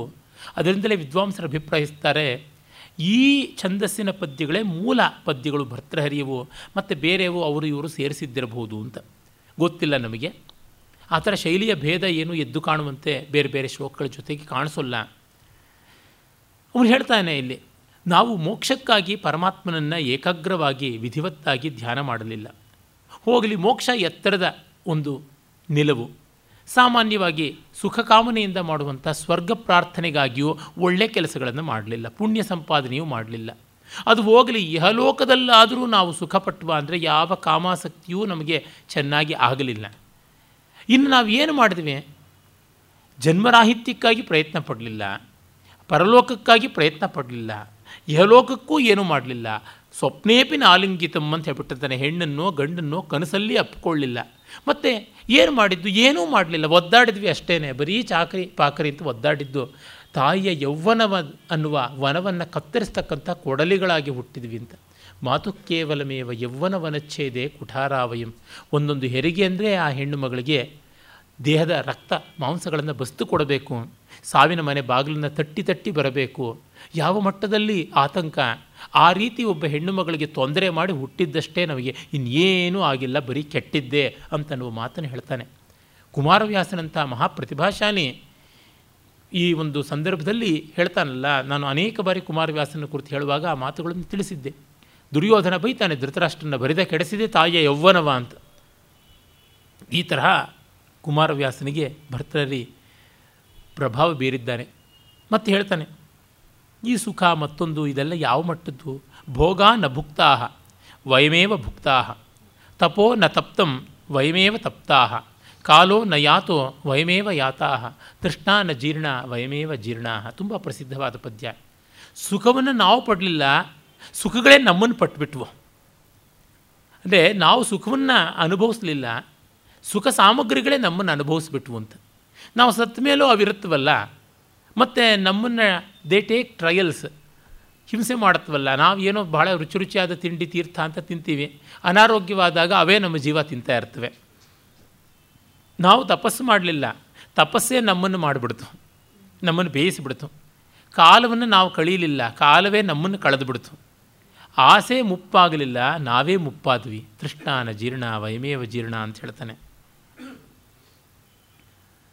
ಭರ್ತೃಹರಿ ನಿರ್ವೇದ ಅಂತ ಒಂದು ಸಂಸ್ಕೃತ ನಾಟಕ ಉಂಟು. ಅಲ್ಲಿ ನಾಲ್ಕನೇ ಅಂಕದಲ್ಲಿ ಒಂದು ಶ್ಲೋಕ ಬರುತ್ತದೆ. ಭುಜ್ಯಂತೆ ವಿಷಯ ಮಯೇತಿ ಭವತಿ ಭ್ರಾಂತಾ ಮತಿ ದೇಹಿನಾಂ. ತತ್ಸಿದ್ಧೈಕಂ, ತತ್ಸಿದ್ಧೈ ತತ್ಸಿದ್ಧೈ ಕಥಮನ್ಯತ, ಕಥಂ ತತ್ಸಿದ್ಧೈ ಕಥಮನ್ಮತಸ್ಯ ತತ್ಸಿದ್ಧೈ ಕಥಮನ್ಮತಸ್ಯ ವಿಷಯೇಶ್ ವಿಚ್ಛಾನ್ ಇಚ್ಛಾ ನ ವಿಚ್ಛಿತ್ತಯೇ ಭುಜ್ಯಂತೆ ಪುರುಷಾ ಪರಂತು ವಿಷಯೈ ಸ್ವೇ ಸ್ವೇ ವಿಷಯ ವಿಷಯ ವಿಷಯೈ ಸ್ವೇಷು ಪ್ರಮುನ್ ಪ್ರಮುನ್ಮುಚ್ಯತೆ. ಯತೃಪ್ತ ಇವ ಸಂತ್ಯಜಂತಿ ವಿರಸಾಹ. ನಿಷ್ಪೀಡ್ಯ ವೃದ್ಧಾನಮಿ. ನಾವಂದುಕೋತೀವಿ ಸುಖ ಪಟ್ಟಿವಿ ಅಂತ. ಅರೆ ಸುಖಗಳೇ ನಮ್ಮನ್ನು ಕಬ್ಬು ಗಾಣಕ್ಕೆ ಹಿಂಡಲ್ಪಟ್ಟಾಗ ಯಾವ ರೀತಿಯಾಗಿ ಅದು ಸೊಪ್ಪಾಗಿಬಿಡುತ್ತೆ ಹೋಗ್ಬಿಡುತ್ತೆ ಆ ಬಗೆಯಲ್ಲಿ ನಮಗಾಗುತ್ತದೆ. ಆ ಕಾರಣದಿಂದ ನಾವು ಅನುಭವಿಸ್ತೀವಿ ಎಂದುಕೊಳ್ಳೋದು ಅವಿವೇಕ. ವಸ್ತುಜಾತದಿಂದ ನಮಗೆ ಸುಖ ಸಿಗುತ್ತದೆ ಅನ್ನೋದು ಸಾಪೇಕ್ಷ, ಪರ, ಪರಮ ನಿರಪೇಕ್ಷವಾದದ್ದು ಅಲ್ಲ ಅಂತಂತಾನೆ. ಮತ್ತು ಇನ್ನೊಂದು ಭವ್ಯವಾದ ಪದ್ಯವನ್ನು ಹೇಳ್ತಾನೆ, ನಾವು ಋಷಿಗಳ ಥರನೇ ಬಾಳಿದ್ವಿ, ಆದರೆ ಅವರಿಗೆ ಮಾತ್ರ ದಕ್ಕಿದ ಫಲ ನಮಗೆ ದಗಲಿ, ದಕ್ಕಲಿಲ್ಲ. ನಕ್ಷಾಂತಂ ಕ್ಷಮಯ, ಗೃಹೋಚಿತ ಸುಖಂ ತ್ಯಕ್ತಂನ ಸಂತೋಷತಃ. ಸೋಢಾ ದುಸ್ಸಹ ಶೀತವಾತ ತಪನಾಹ, ಕ್ಲೇಶಾನ್ನ ತಪ್ತಂ ತಪಃ. ಸೋಢಾ ದುಸ್ಸಹ ಶೀತವಾತ ತಪನಾಹ, ಕ್ಲೇಶಾನ್ನ ತಪ್ತಂ ತಪಃ. ಧ್ಯಾತಂ ವಿತ್ತ ಮಹರ್ನಿಶಂ ನಿಮಿತ ಪ್ರಾಣೈರ್ನ ಶಂಭೋಪದಂ. ಯತ್ ಯದ್ಯತ್ ಕರ್ಮ ಕೃತಂ ತದೇವ ಮುನಿಭಿ, ತೈಸ್ತೈ, ತತ್ತತ್ ಕರ್ಮ ಕೃತಂ ಯದೇವ ಮುನಿಭಿ, ತೈಸ್ತೈ ಫಲೈರ್ವರ್ಜಿತಂ. ನಾವು ನಿಜವಾದ ಕ್ಷಮಾಗುಣದಿಂದ ಯಾರನ್ನೂ ಕ್ಷಮಿಸಲಿಲ್ಲ. ಕೈಲಾಗದೆ ಕ್ಷಮಿಸಿದ್ವಿ. ಅಂದರೆ ಋಷಿಗಳಿಗಿರುವಂಥ ಕ್ಷಮಾಗುಣ, ಅವ್ರಿಗೆ ಶಾಪಾನುಗ್ರಹ ಶಕ್ತಿ ಉಂಟು, ನಿಗ್ರಹಾನುಗ್ರಹ ಸಾಮರ್ಥ್ಯ ಉಂಟು. ಆದರೂ ಅವ್ರು ಕ್ಷಮಿಸ್ತಾರೆ. ನಾವು ಕೈಲಾಗದೆ ಮಾಡ್ತಕ್ಕಂಥದ್ದು. ಅವನಂದನ ಅಂದುಕೊಂಡು ಹೋಗಲಿ ಬಿಡು. ಯಾಕೆಂದರೆ ತಿರುಗಿ ಅನ್ನೋದಕ್ಕೆ ತಾಕತ್ತಿಲ್ಲ, ಮತ್ತೆ ಬಡಿಯೋದಕ್ಕೆ ಶಕ್ತಿ ಇಲ್ಲ. ಬೈಯೋದಕ್ಕೆ ನಾಲಿಗೆನೇ ಹೇಳೋಲ್ಲ, ಹೊಡೆಯೋದಕ್ಕೆ ಕೈಯೇ ಹೇಳೋಲ್ಲ. ಆ ಮಟ್ಟದ ಮನೋಬುದ್ಧಿಗಳ ದೇಹದ ದೌರ್ಬಲ್ಯ. ಹೋಗಲಿ, ಮನೆ ಬಿಟ್ವಿ, ಮನೆ ಸುಖ ಬಿಟ್ವಿ ಅಂತಂದರೆ ಅದು ವೈರಾಗ್ಯದಿಂದ ಅಲ್ಲ. ಇನ್ನು ಯಾವ್ಯಾವುದೋ ಕೆಲಸಕ್ಕೆ. ಮೊಮ್ಮಗುವಿಗೆ ಯಾವುದೋ ಒಂದು ಬಹಳ ರೆಪ್ಯೂಟೆಡ್ ಸ್ಕೂಲ್ನಲ್ಲಿ ಸೀಟ್ಗೋಸ್ಕರ ಅಪ್ಲಿಕೇಶನ್ ಬೇಕು ಅಂತ ಹಿಂದಿನ ರಾತ್ರಿನೇ ಆ ಸ್ಕೂಲ್ ಬಾಗಿಲಿನಲ್ಲಿ ಜಮ್ಖಾನ ಹಾಕ್ಕೊಂಡು ಚರಂಡಿ ಪಕ್ಕ ಮಲ್ಕೊಂಡ್ಬಿಡ್ತೀವಿ. ಗೃಹ ಸುಖಂ ತ್ಯಕ್ತಂ ನ ಸಂತೋಷತಃ. ಈ ರೀತಿಯಾದಂಥದ್ದು. ಮತ್ತು ಸೋಡಾಹ, ದುಸ್ಸಾಹ, ಶೀತವಾತ ತಪನಃ ಗಾಳಿ, ಮಳೆ, ಬಿಸಿಲು, ಬೆಂಕಿ ಎಲ್ಲ ಸಹಿಸಿಕೊಂಡ್ವೆ. ಆದರೆ ಋಷಿಗಳು ತಪಸ್ಸು ಮಾಡಿದಾಗ ಸಹಿಸಿಕೊಳ್ತಾರಲ್ಲ, ಆ ರೀತಿಯಾಗಿ ಅಲ್ಲ. ಜೈನರಲ್ಲಿ ಪರೀಶಾಹಗಳು ಅಂತಂತಾರೆ. ಎಲ್ಲ ಹಿಂಸೆಗಳನ್ನು ತಾಳ್ಕೊಳ್ಳೋದು ಒಂದು ಮಹಾಗುಣ ಅಂತ. ಅದು ಜನನಾಗುವನಿಗೆ ಆ ರೀತಿಯಾಗಲ್ಲ ಧ್ಯಾತಂ ವಿತ್ತ ಮಹರ್ನಿಶಂ ಮೂರತ್ತೂ ದುಡ್ಡು ದುಡ್ಡು ದುಡ್ಡು ಅಂತ ಧ್ಯಾನ ಮಾಡಿದ್ವಿ. ಆದರೆ ಪರಮಾತ್ಮನನ್ನು ಧ್ಯಾನ ಮಾಡಲಿಲ್ಲ. ಹಾಗಾಗಿ ಋಷಿಗಳು ಮಾಡುವ ಕ್ಷಮೆ ಋಷಿಗಳು ಮಾಡುವ ಎಲ್ಲ ತಪಸ್ಸಿನ ಸಹಿಸಿಕೊಳ್ಳುವ ಗುಣ, ಗಾಳಿ, ಮಳೆ, ಬಿಸಿಲು ಇತ್ಯಾದಿಗಳನ್ನು ಧ್ಯಾನವನ್ನು ಎಲ್ಲ ಮಾಡಿದ್ವಿ. ಆದರೆ ಅವರಿಗೆ ಬರೋ ಫಲ ಮಾತ್ರ ನಮಗೆ ಬರಲಿಲ್ಲ ಅಂತಾನೆ.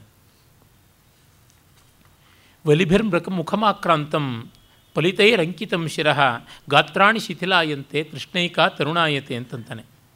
ಮುಖ ಸುಕ್ಕಿಡ್ತು, ಹಲ್ಲು ಉದುರೋಯಿತು, ತಲೆ ಬೆಳ್ಳಗಾಯಿತು. ಯಕ್ಷಗಾನದಲ್ಲಿ ಪ್ರಾಸಕ್ಕಾಗಿ ಬಹಳ ಪ್ರಸಿದ್ಧರಾದಂಥ ಕುಂಬಳೆ ಸುಂದರರಾಯರು ಅಂತ ಒಳ್ಳೆಯ ಅರ್ಥಧಾರಿಗಳಿದ್ದಾರೆ. ಅವರು ರಂಗದಲ್ಲಿ ಕೂಡ, ಮುಮ್ಮೇಳದಲ್ಲಿ ಕೂಡ ಅನೇಕ ವರ್ಷ ಕಾಲ ತೆಂಕುತಿಟ್ಟಿನಲ್ಲಿ ಭಾಗವಹಿಸ್ತಾ ಇದ್ದಂಥವರು. ಅವರ ಒಂದು ಮಾತು ನನಗೆ ನೆನಪಿಗೆ ಬರ್ತದೆ. ಮುಪ್ಪಾದ ಮೇಲೆ ಕೆನ್ನೆಗೆ ತೆರೆ, ಕಣ್ಣಿಗೆ ತೆರೆ, ತಲೆಗೆ ನೆರೆ, ದೇಹಕ್ಕೆ ಜರೆ, ಮತ್ತು ಮನಸ್ಸಿಗೆ ಹೊರೆ, ಇವೆಲ್ಲ ಉಂಟಾಗುತ್ತದೆ ಅಂತಂತಾರೆ. ಅಲ್ಲೆಲ್ಲ ನೋಡಿ ಆ ಪ್ರಾಸ, ಜರೆ, ತೆರೆ, ಹೊರೆ, ಮರೆ ಅನ್ನುವಂಥದ್ದು. ಆ ರೀತಿ ಭರ್ತೃರು ಹೇಳ್ತಾನೆ. ಎಲ್ಲ ಶಿಥಿಲವಾಯಿತು. ಅರೆ ಬೈಕೆ ಮಾತ್ರ ಯೌವನವನ್ನು ಪಡೀತಾ ಇದೆ. ಇನ್ನೆಲ್ಲಕ್ಕೂ ಮುಪ್ಪು ಬಂತು ಅನ್ನುವ ಮಾತು ಹೇಳ್ತಾನೆ. ಪ್ರಸಿದ್ಧವಾದ ಭಜಗೋವಿಂದಂ ಅಥವಾ ಚರ್ಪಟ ಪಂಜರಿಕಾ ಸ್ತೋತ್ರ ಅಥವಾ ಮೋಹಮುದ್ಗರ ಅಂತ ಹೆಸರಾದ ಕೃತಿ ಉಂಟಲ್ಲ. ಶಂಕರ ಭಗವತ್ಪಾದರ ಕೃತಿ ಅಂತ ಲೋಕಪ್ರಖ್ಯಾತಿ. ಕೆಲವರು ಚರ್ಪಟನಾಥ ಅನ್ನುವ ನಾಥಪಂಥಿ ಅನ್ನೋದು ಅಂತಲೂ ಹೇಳ್ತಾರೆ. ಏನೇ ಆಗಲಿ ತುಂಬ ಸೊಗಸಾದಂಥದ್ದು. ಅಂಗಂ ಗಲಿತಂ ಫಲಿತಂ ಮುಂಡಂ ದಶನ ವಿಹೀನಂ ಜಾತಂ ತುಂಡಂ ವೃದ್ಧೋ ಯಾತಿ ಗೃಹೀತ್ವಾ ದಂಡಂ ತದಪಿನ ಮುಂಚತ್ಯಾಶಾ ಪಿಂಡಂ. ದಿನಮಪಿ ರಜನಿ ಸಾಯಂ ಪ್ರಾತಃ ಶಿಶಿರ ವಸಂತೌ ಪುನರಾ ಯಾತಃ ಕಾಲ ಕ್ರೀಡತಿ ಗಚ್ಚತ್ಯಾಯುಸ್ತದಪಿನ ಮುಂಚತ್ಯಾಶಾ ವಾಯು. ಅಂತ ಈ ರೀತಿಯಾಗಿ ಪಂಚತಂತ್ರ ಹೇಳುತ್ತದೆ. ಜಿರ್ಯಂತೆ ಜಿರಿಯತಃ ಕೇಶಾ ದಂತಾ ಜಿರಿಯಂತಿ ಜೀರಿತಃ ಚಕ್ಷುಶ್ರೋತ್ರೇ ಚ ಜೀರ್ಯೇತೆ ತೃಷ್ಣೈಕ ತರುಣಾಯತೆ. ಮೈ ಮುದಿಯಾಯಿತು, ಹಲ್ಲು ಬಿದ್ದೋಯ್ತು, ಕಣ್ಣು ಕತ್ತಲಿಡ್ತು. ಆದರೆ ಆಸೆ ಮಾತ್ರ ಯೌವನವನ್ನು ಪಡಿತಾನೇ ಇದೆ. ಇವನು ಎಲ್ಲಿವರೆಗೂ ಹೋಗ್ತಾನೆ? ಜಗತ್ತಿನ ವೈರಾಗ್ಯ ಪ್ರಚೋದಕವಾದ ವಿಭಾವವನ್ನು ಕಾಣುವ ಸ್ಥಿತಿ ಎಲ್ಲಿಗೆ ಬರುತ್ತದೆ ಅಂತಂದರೆ, ಈ ಜಗತ್ತಿನಲ್ಲಿ ನೆಮ್ಮದಿ ಎನ್ನುವುದೇ ಇಲ್ಲ ಎಲ್ಲಿಯೂ ಕೂಡ. ಒಂದು ಬಟ್ಟೆ ಕೂಡ ಯಾರಿಗೂ ಸಮೃದ್ಧವಾಗಿ ಸಿಗುವುದಿಲ್ಲ. ಆ ಮಟ್ಟದ ದಾರಿದ್ರ್ಯದಲ್ಲಿರುವಾಗ ಯಾಕೆ ವೈರಾಗ್ಯ ಬರಬಾರ್ದು ಅಂತ ಸೂರ್ಯಚಂದ್ರನ್ನೇ ಆಕ್ಷೇಪಿಸ್ತಾನೆ. ಏನೇವ ಅಂಬರಖಂಡೇನ ಸಂವೀತೋ ನಿಶಿಚಂದ್ರಮಾಹ, ತೇನೇವ ಚ ದಿವಾಭಾನು ಅಹೋ ದೌರ್ಗತ್ಯ ಮೇತಯೋ ಯಾವ ಅಂಬರ ಅಲ್ಲಿ ಶ್ಲೇಷ, ಆಕಾಶ, ಬಟ್ಟೆ. ಯಾವ ಅಂಬರದಿಂದ ರಾತ್ರಿ ಚಂದ್ರ ಆವೃತನಾಗಿದ್ದಾನೋ, ಅದೇ ಅಂಬರದಿಂದ ಹಗಲು ಸೂರ್ಯನೂ ಆವೃತನಾಗಿದ್ದಾನೆ. ಅಯ್ಯೋ, ಇವರ ಬಡತನವೇ ಅಂತ. ಗ್ರೀಸ್ನಲ್ಲಿ ಇಬ್ಬರು ಸ್ಟೋಯಿಕ್ ವಿದ್ಯಾರ್ಥಿಗಳಿದ್ರಂತೆ. ಸ್ಟೋಯಿಸಮ್ ಅಂತ ಒಂದು ಫಿಲಾಸಫಿ, ಒಂದು ದರ್ಶನ ಪ್ರಭೇದ. ಸಾಕ್ರಟೀಸ್ನ ಕಾಲದಲ್ಲಿ ತುಂಬ ಪ್ರಚಾರಿತವಾಗಿತ್ತು ನಮಗೆ ಆತನ ಶಿಷ್ಯ ಪ್ಲೇಟೋ ಬರೆದಂತಹ ತನ್ನ ಗುರುವಿನ ಜೀವನದ ಸಂವಾದಗಳನ್ನು ಕುರಿತು ಡೈಲಾಗ್ಸ್ ಯಾವುದು ಉಂಟು ಗ್ರಂಥ, ಅದರ ಮೂಲಕವೇ ನಮಗೆ ಈ ಸ್ಟೋಯಿಕರ ಎಷ್ಟೋ ವಿವರಗಳು ತಿಳಿಯುತ್ತವೆ. ಆ ಸ್ಟೋಯಿಕರಿಬ್ಬರು ಅಥೆನ್ಸ್ನಲ್ಲಿ ಕೂತು ಅಧ್ಯಯನ ಮಾಡಬೇಕಾದ್ರೆ ಅವ್ರಿಗಿದ್ದಿದ್ದು ಒಂದು ಜಮಖಾನ ಮತ್ತು ಒಂದು ವಸ್ತ್ರ ಅಂತೆ. ಒಬ್ಬ ಪಾಠಕ್ಕೆ ಹೋದಾಗ ಇನ್ನೊಬ್ಬ ಜಮ್ಖಾನ ಸುತ್ತಕೊಂಡು ಮನೇಲಿ ಮಲಗಿರಬೇಕು. ಬೇರೆ ಬೇರೆ ಕ್ಷೇ, ಕ್ಲಾಸ್ಗಳು ಹೋಗ್ತಾಯಿದ್ರು ಒಂದೇ ಟೈಮಲ್ಲಿ ಇರ್ತಾ ಇರಲಿಲ್ಲ. ಅವನು ಬಟ್ಟೆ ಉಟ್ಕೊಂಡು ಹೋದರೆ ಇವನು ಹಾಸಿಗೆಯಲ್ಲಿರಬೇಕು. ಇವನು ಹಾಸಿಗೆಯಲ್ಲಿದ್ದಾಗ ಅವನು ಬಟ್ಟೆ ಉಟ್ಕೊಂಡು ಹೋಗಬೇಕು. ಈ ಥರ ಮಾಡಿದ್ರಂತೆ. ಒಂದೇ ಬಟ್ಟೆ, ಒಂದೇ ಹಾಸಿಗೆನಲ್ಲಿ ಇಬ್ಬರು ಬದುಕಿದ್ದು ಪಾಪ. ಆಮೇಲೆ ಅವ್ರಿಗೆ ಅನುಕೂಲ ಆಯಿತು ಅಂತ ಕಥೆ ಇದೆ. ಹೀಗೆ ಈ ಸೂರ್ಯಚಂದ್ರರ ಗತಿ ನೋಡಿದ್ರೆ ಒಂದೇ ಅಂಬರ ಖಂಡದಿಂದ ಆವೃತರಾಗಿದ್ದಾರೆ ಅಂದರೆ ಏನನ್ನೋಣ? ನಳ ದಮಿಯಂತೀರಿಬ್ಬರೂ ಕೂಡ ಒಂದೇ ಸೀರೆಯನ್ನು ಕಟ್ಟಿಕೊಂಡು ಹೋದ್ರಲ್ಲ. ಕೆಲವರು ವಿನೋದ ಮಾಡುವುದುಂಟು. ಮೊದಲ ಲುಂಗಿ ಆಗಲೇ ಬಂದದ್ದು ಅಂತ. ಅರ್ಧಾಂಗಿಯ ಒಂದು ಬಟ್ಟೆಯನ್ನು ಅರ್ಧ ಕಟ್ ಮಾಡ್ಕೊಂಡು ಹೋದನಲ್ಲ ಸೀರೆಯೇ ಉಟ್ಕೊಂಡು ಬಂದ ಋತುಪರ್ಣ ಮಹಾರಾಜ, ಇದು ಎಲ್ಲಿಂದ ವಿನೂತನವಾದ ವಸ್ತ್ರ ಅಂತ? ಹಾಗಾಗಿ ಬಂತು ಅಂತ ವಿನೋದ ಮಾಡ್ತಾರೆ. ಆಮೇಲೆ ಅವನು ವೈರಾಗ್ಯದ ಬೇರೆ ಬೇರೆ ಮುಖಗಳನ್ನು ಇಟ್ಟುಕೊಂಡು ವೈರಾಗ್ಯಶಾಲಿಯ ಬದುಕಿನ ರೀತಿ ಹೇಗೆ ಅಂತ ಹೇಳ್ತಾನೆ, ಹಾಗಿದ್ದೂ ಆಸೆಗಳು ಹೇಗೆ ಕಾಡುತ್ತವೆ? ಅಂತಂತಾನೆ. ಎಲ್ಲ ಸ್ವಾನುಭವ ಇರಬೇಕು. ಅಥವಾ ಗಾಢವಾಗಿ ಆ ಒಂದು ಬೇರೆ ಬೇರೆ ಅನುಭವಕ್ಕೆ ತುತ್ತಾದವರನ್ನು ಪರಾಮರ್ಶೆ ಮಾಡಿರಬೇಕು, ಅನುಭವಿಸಿರಬೇಕು. ಭಿಕ್ಷಾಶನಂ ತದಪಿ ನೀರಸಮೇಕವಾರಂ ಶಯ್ಯಾಚ ಭುಃ ಪರಿಜನೋ ನಿಜದೇಹ ಮಾತ್ರಂ ವಸ್ತ್ರಂಚ ಜೀರ್ಣ ಶತಖಂಡ ಶತಖಂಡ ಮಯೀಚ ಕಂಥ ಹಾಹಾ ತಥಾಪಿ ವಿಷಯ ನ ಪರಿತ್ಯಜಂತಿ. ಭಿಕ್ಷೆ ಅದು ಒಂದು ಹೊತ್ತು, ಅದು ನೀರಸವಾದದ್ದು, ಯಾವ ರುಚಿಯೂ ಇಲ್ಲದೆ ಇರತಕ್ಕಂಥದ್ದು. ಹೊಟ್ಟೆ ತುಂಬಿಸ್ಕೊಳ್ಳೋಕ್ಕೆ ಹೊರತುನುವೆ, ನಾಲಿಗೆಗಲ್ಲ. ಇನ್ನು ಹಾಸಿಗೆ ನೆಲವೇ ಆಗಿರುವಂಥದ್ದು. ಪರಿವಾರ ಅಂತಂದರೆ ದೇಹವೇ ಪರಿವಾರ. ಅಂದರೆ ದೇಹವೇ ನಾನಲ್ಲ ಅನ್ನುವ ಭಾವ. ಇನ್ನು ಬಟ್ಟೆ ಅಂತೂ ಸಾವಿರ ತೂತುಗಳಾಗಿರ್ತಕ್ಕಂಥ ನೂರು ತುಂಡಾಗಿರುವಂತಹ ಹರುಕು. ಕಂಥ, ಕೌದಿ. ಹೀಗಿದ್ದರೂ ವಿಷಯ ಕಾಂಕ್ಷೆಗಳು ಮನಸ್ಸಿನಲ್ಲಿ ಬಂದು ಕೆರಳಿಸುತ್ತವೆ ಅಂತ. ಇಂಥ ವಿರಕ್ತ ಶಾಲೆಗಳಿಗೆ ಇದಿರುತ್ತದೆ ಅಂತಂದರೆ ಇನ್ನೇನು? ಅಕ್ಕ ಮಹಾದೇವಿಯ ಮಾತುಂಟಲ್ಲ, ಶಿಲೆಯ ಮೇಲೆ ಮಲಗಿರುವ ಭೋಗಿಗಳುಂಟಯ್ಯ, ಮೊಲೆಯ ಮೇಲೆ ಮಲಗಿರುವ ಯೋಗಿಗಳುಂಟಯ್ಯ ಅಂತ ಅದು ನಿಜವೇನೇನು ಅಂತ ಅನಿಸ್ಬಿಡುತ್ತದೆ. ಆಮೇಲೆ ಅವನು ಮುಂದೆ ತನ್ನ ವೈರಾಗ್ಯದ ಬೇರೆ ಬೇರೆ ಮಜರುಗಳನ್ನು ತೋರ್ಪಡಿಸ್ತಾ ಒಂದು ಮಾರ್ಮಿಕವಾದ ಮಾತನ್ನು ಹೇಳ್ತಾನೆ. ನಾನು ಯಾರ ಉಪಸರ್ಪಣೆಯನ್ನು ಮಾಡಬೇಕಾಗಿಲ್ಲ. ಯಾರನ್ನು ಹೋಗಿ ಅಂಗಲಾಚಬೇಕಾಗಿಲ್ಲ. ನಾವು ರಾಜರನ್ನ ಪ್ರಭುಗಳನ್ನು ನೋಡೋಕ್ಕೆ ಯಾರು ಕೇವಯಂ. ನ ನಟಾಹ, ನ ವಿಟಾಹ, ನ ಶಂಸಕಾಹ ನ ಚ ಸಭ್ಯೇತರ ವಾದಚಂಚವ, ನೃಪಮೀಕ್ಷಿತು ಮತ್ರ ಕೇವಯಂ ಸ್ತನಭಾರಾನಮಿತ ನ ಯೋಷಿತ. ನಾವು ನಟರಲ್ಲ, ವಿಟರಲ್ಲ ತಲೆ ಹಿಡುಕರಲ್ಲ ಹೊಗಳು ಭಟ್ಟರಲ್ಲ ಮತ್ತು ವಯ್ಯಾರ, ವನಪು ವಯ್ಯಾರಗಳ ಹಿಂಗಸರೂ ಅಲ್ಲ. ಮತ್ತು ಅಸಭ್ಯವಾದ ಮಾತುಗಳಲ್ಲಿ ಬಾಯ್ಜಾರಿಸ್ಕೊಂಡು ಹೋಗ್ತಕ್ಕಂಥವರೂ ಅಲ್ಲ. ಹೀಗಿರುವಾಗ ದೊಡ್ಡ ಅಧಿಕಾರಿಗಳ, ಪ್ರಭುಗಳ ಪರಿಚಯವಾದರೂ ಅವ್ರು ನೋಡುವುದಾದರೂ ಹೇಗೆ ಸಾಧ್ಯ ಅಂತ? ಅಂದರೆ ಅಂಥವ್ರನ್ನ ನೋಡುವವರೆಲ್ಲ ಇಂಥವರೇ ಆಗಿರ್ತಾರೆ ಎನ್ನುವ ಮಾತನ್ನು ಅವನು ತೋರ್ಪಡಿಸ್ತಾ ಇದ್ದಾನೆ. ಪಾಠಾಂತರಗಳು ಉಂಟು. ನ ನಟ, ನ ಗಾಯನಾ, ನ ಪರದ್ರೋಹ ನಿಬದ್ಧ ಬುದ್ಧಯ, ನೃಪಸದ್ಮನಿ ನಾಮಕೇ ವಯಂ, ಕುಚಭಾರಾನಮಿತ ನ ಯೋಷಿತ ಹೀಗೆಲ್ಲ ಉಂಟು. ಆದರೆ ತಾತ್ಪರ್ಯ ಇಷ್ಟೇ ಈ ಅರ್ಥದಲ್ಲಿ ನೋಡಿದಾಗಲೇ ನಮಗೆ ರಾಜರುಗಳು, ಪ್ರಭುಗಳು ನಮ್ಮನ್ನು ಕುರಿತು ಅವರ ಆಸಕ್ತಿ ಇರುವುದಿಲ್ಲ ಅಂತಂದರೆ ಬೇಸರ ಏನೂ ಮಾಡಿಕೊಳ್ಳಬೇಕಾಗಿಲ್ಲ. ಅವರ ಆಸಕ್ತಿಗಳು ಬೇರೆ ಬೇರೆಯೇ ಆಗಿರ್ತವೆ ಅವರಿಗೆ ಇನ್ಯಾವುದೋ ಬೇಕು ಮತ್ತಾವುದೋ ಬೇಕು. ಹಾಗಾಗಿಯೇ ದೊಡ್ಡ ದೊಡ್ಡವರು, ಮಹಾನುಭಾವರುಗಳು ಎಷ್ಟೋ ಜನ ಪ್ರಭುತ್ವದ ಕಣ್ಣಿಗೆ ಕಾಣಿಸುವುದೇ ಇಲ್ಲ. ಏನು ಮಾಡೋದು? ಅದು ಹಾಗೇ ಇರ್ತದೆ ಯಾರು ಹೋಗಿ ಕೇಳ್ತಾರೆ? ಯಾರು ಹೋಗಿ ಬೇಡಿ ಕಾಡಿ ಗೋಗರಿಯುವಂಥವರು ಮಾಡುವಂಥದ್ದು ಇರುವುದಿಲ್ಲ. ಮುಂದೆ ಅವನು ಹೇಳ್ತಾನೆ, ಪುರ ವಿದ್ವತ್ತಾಸೀತ್ ಉಪಶಮವತಾಂ ಕ್ಲೇಶಹತಯೇ ಗತ ಕಾಲೇನಾಸೋ ವಿಷಯಸುಖ ಸಿದ್ಧೈ ವಿಷಯಿಣಾಂ ಇದಾನೀಂ ತು ಪ್ರೇಕ್ಷ್ಯ ಕ್ಷಿತಿತಲ ಭುಜ ಶಾಸ್ತ್ರವಿಮುಖಾನ್ ಅಹೋ ಕಷ್ಟಂ ಸಾಪಿ ಪ್ರತಿದಿನ ಮಧೋಧ ಪ್ರವಿಶತಿ. ಇದು ಸಾವಿರದ ಐನೂರು, ಸಾವಿರದ ನಾನ್ನೂರು ವರ್ಷಗಳ ಹಿಂದಿನ ಸ್ಥಿತಿ ಅಂದರೆ ಎಲ್ಲ ಕಾಲದಲ್ಲಿಯೂ ಇದೇ ಗೋಳ ಅಂತ ಅನಿಸುತ್ತದೆ. ಮುಂಚೆ ಹಳೆಗಾಲದಲ್ಲಿ ವಿದ್ವತ್ತಿತ್ತು. ಅದು ವೈರಾಗ್ಯಶಾಲಿಗಳ ಉಪಶಾಂತ ಮನಸ್ಕರ ಸಂತಾಪ ನಿವಾರಣೆ ಮಾಡಿ ಜ್ಞಾನ ತೋರಿಸೋದಿಕ್ಕಿತ್ತು. ಆಮೇಲೆ ವಿಷಯಾಸಕ್ತರಿಗೆ ತಮ್ಮ ತಮ್ಮ ಅಪೇಕ್ಷೆಗಳನ್ನು ಕಾಮೋಪಭೋಗವನ್ನು ಈಡೇರಿಸಿಕೊಳ್ಳೋದಕ್ಕೋಸ್ಕರವಾಗಿ ಒಂದು ಸಾಧನೆಯಾಯಿತು ವಿದ್ವತ್ತೆ. ಈಗ ರಾಜರುಗಳಿಗೂ ಪೋಷಣೆ ಮಾಡಬೇಕಾದವ್ರಿಗೂ ಶಾಸ್ತ್ರ ವೈಮುಖ್ಯ.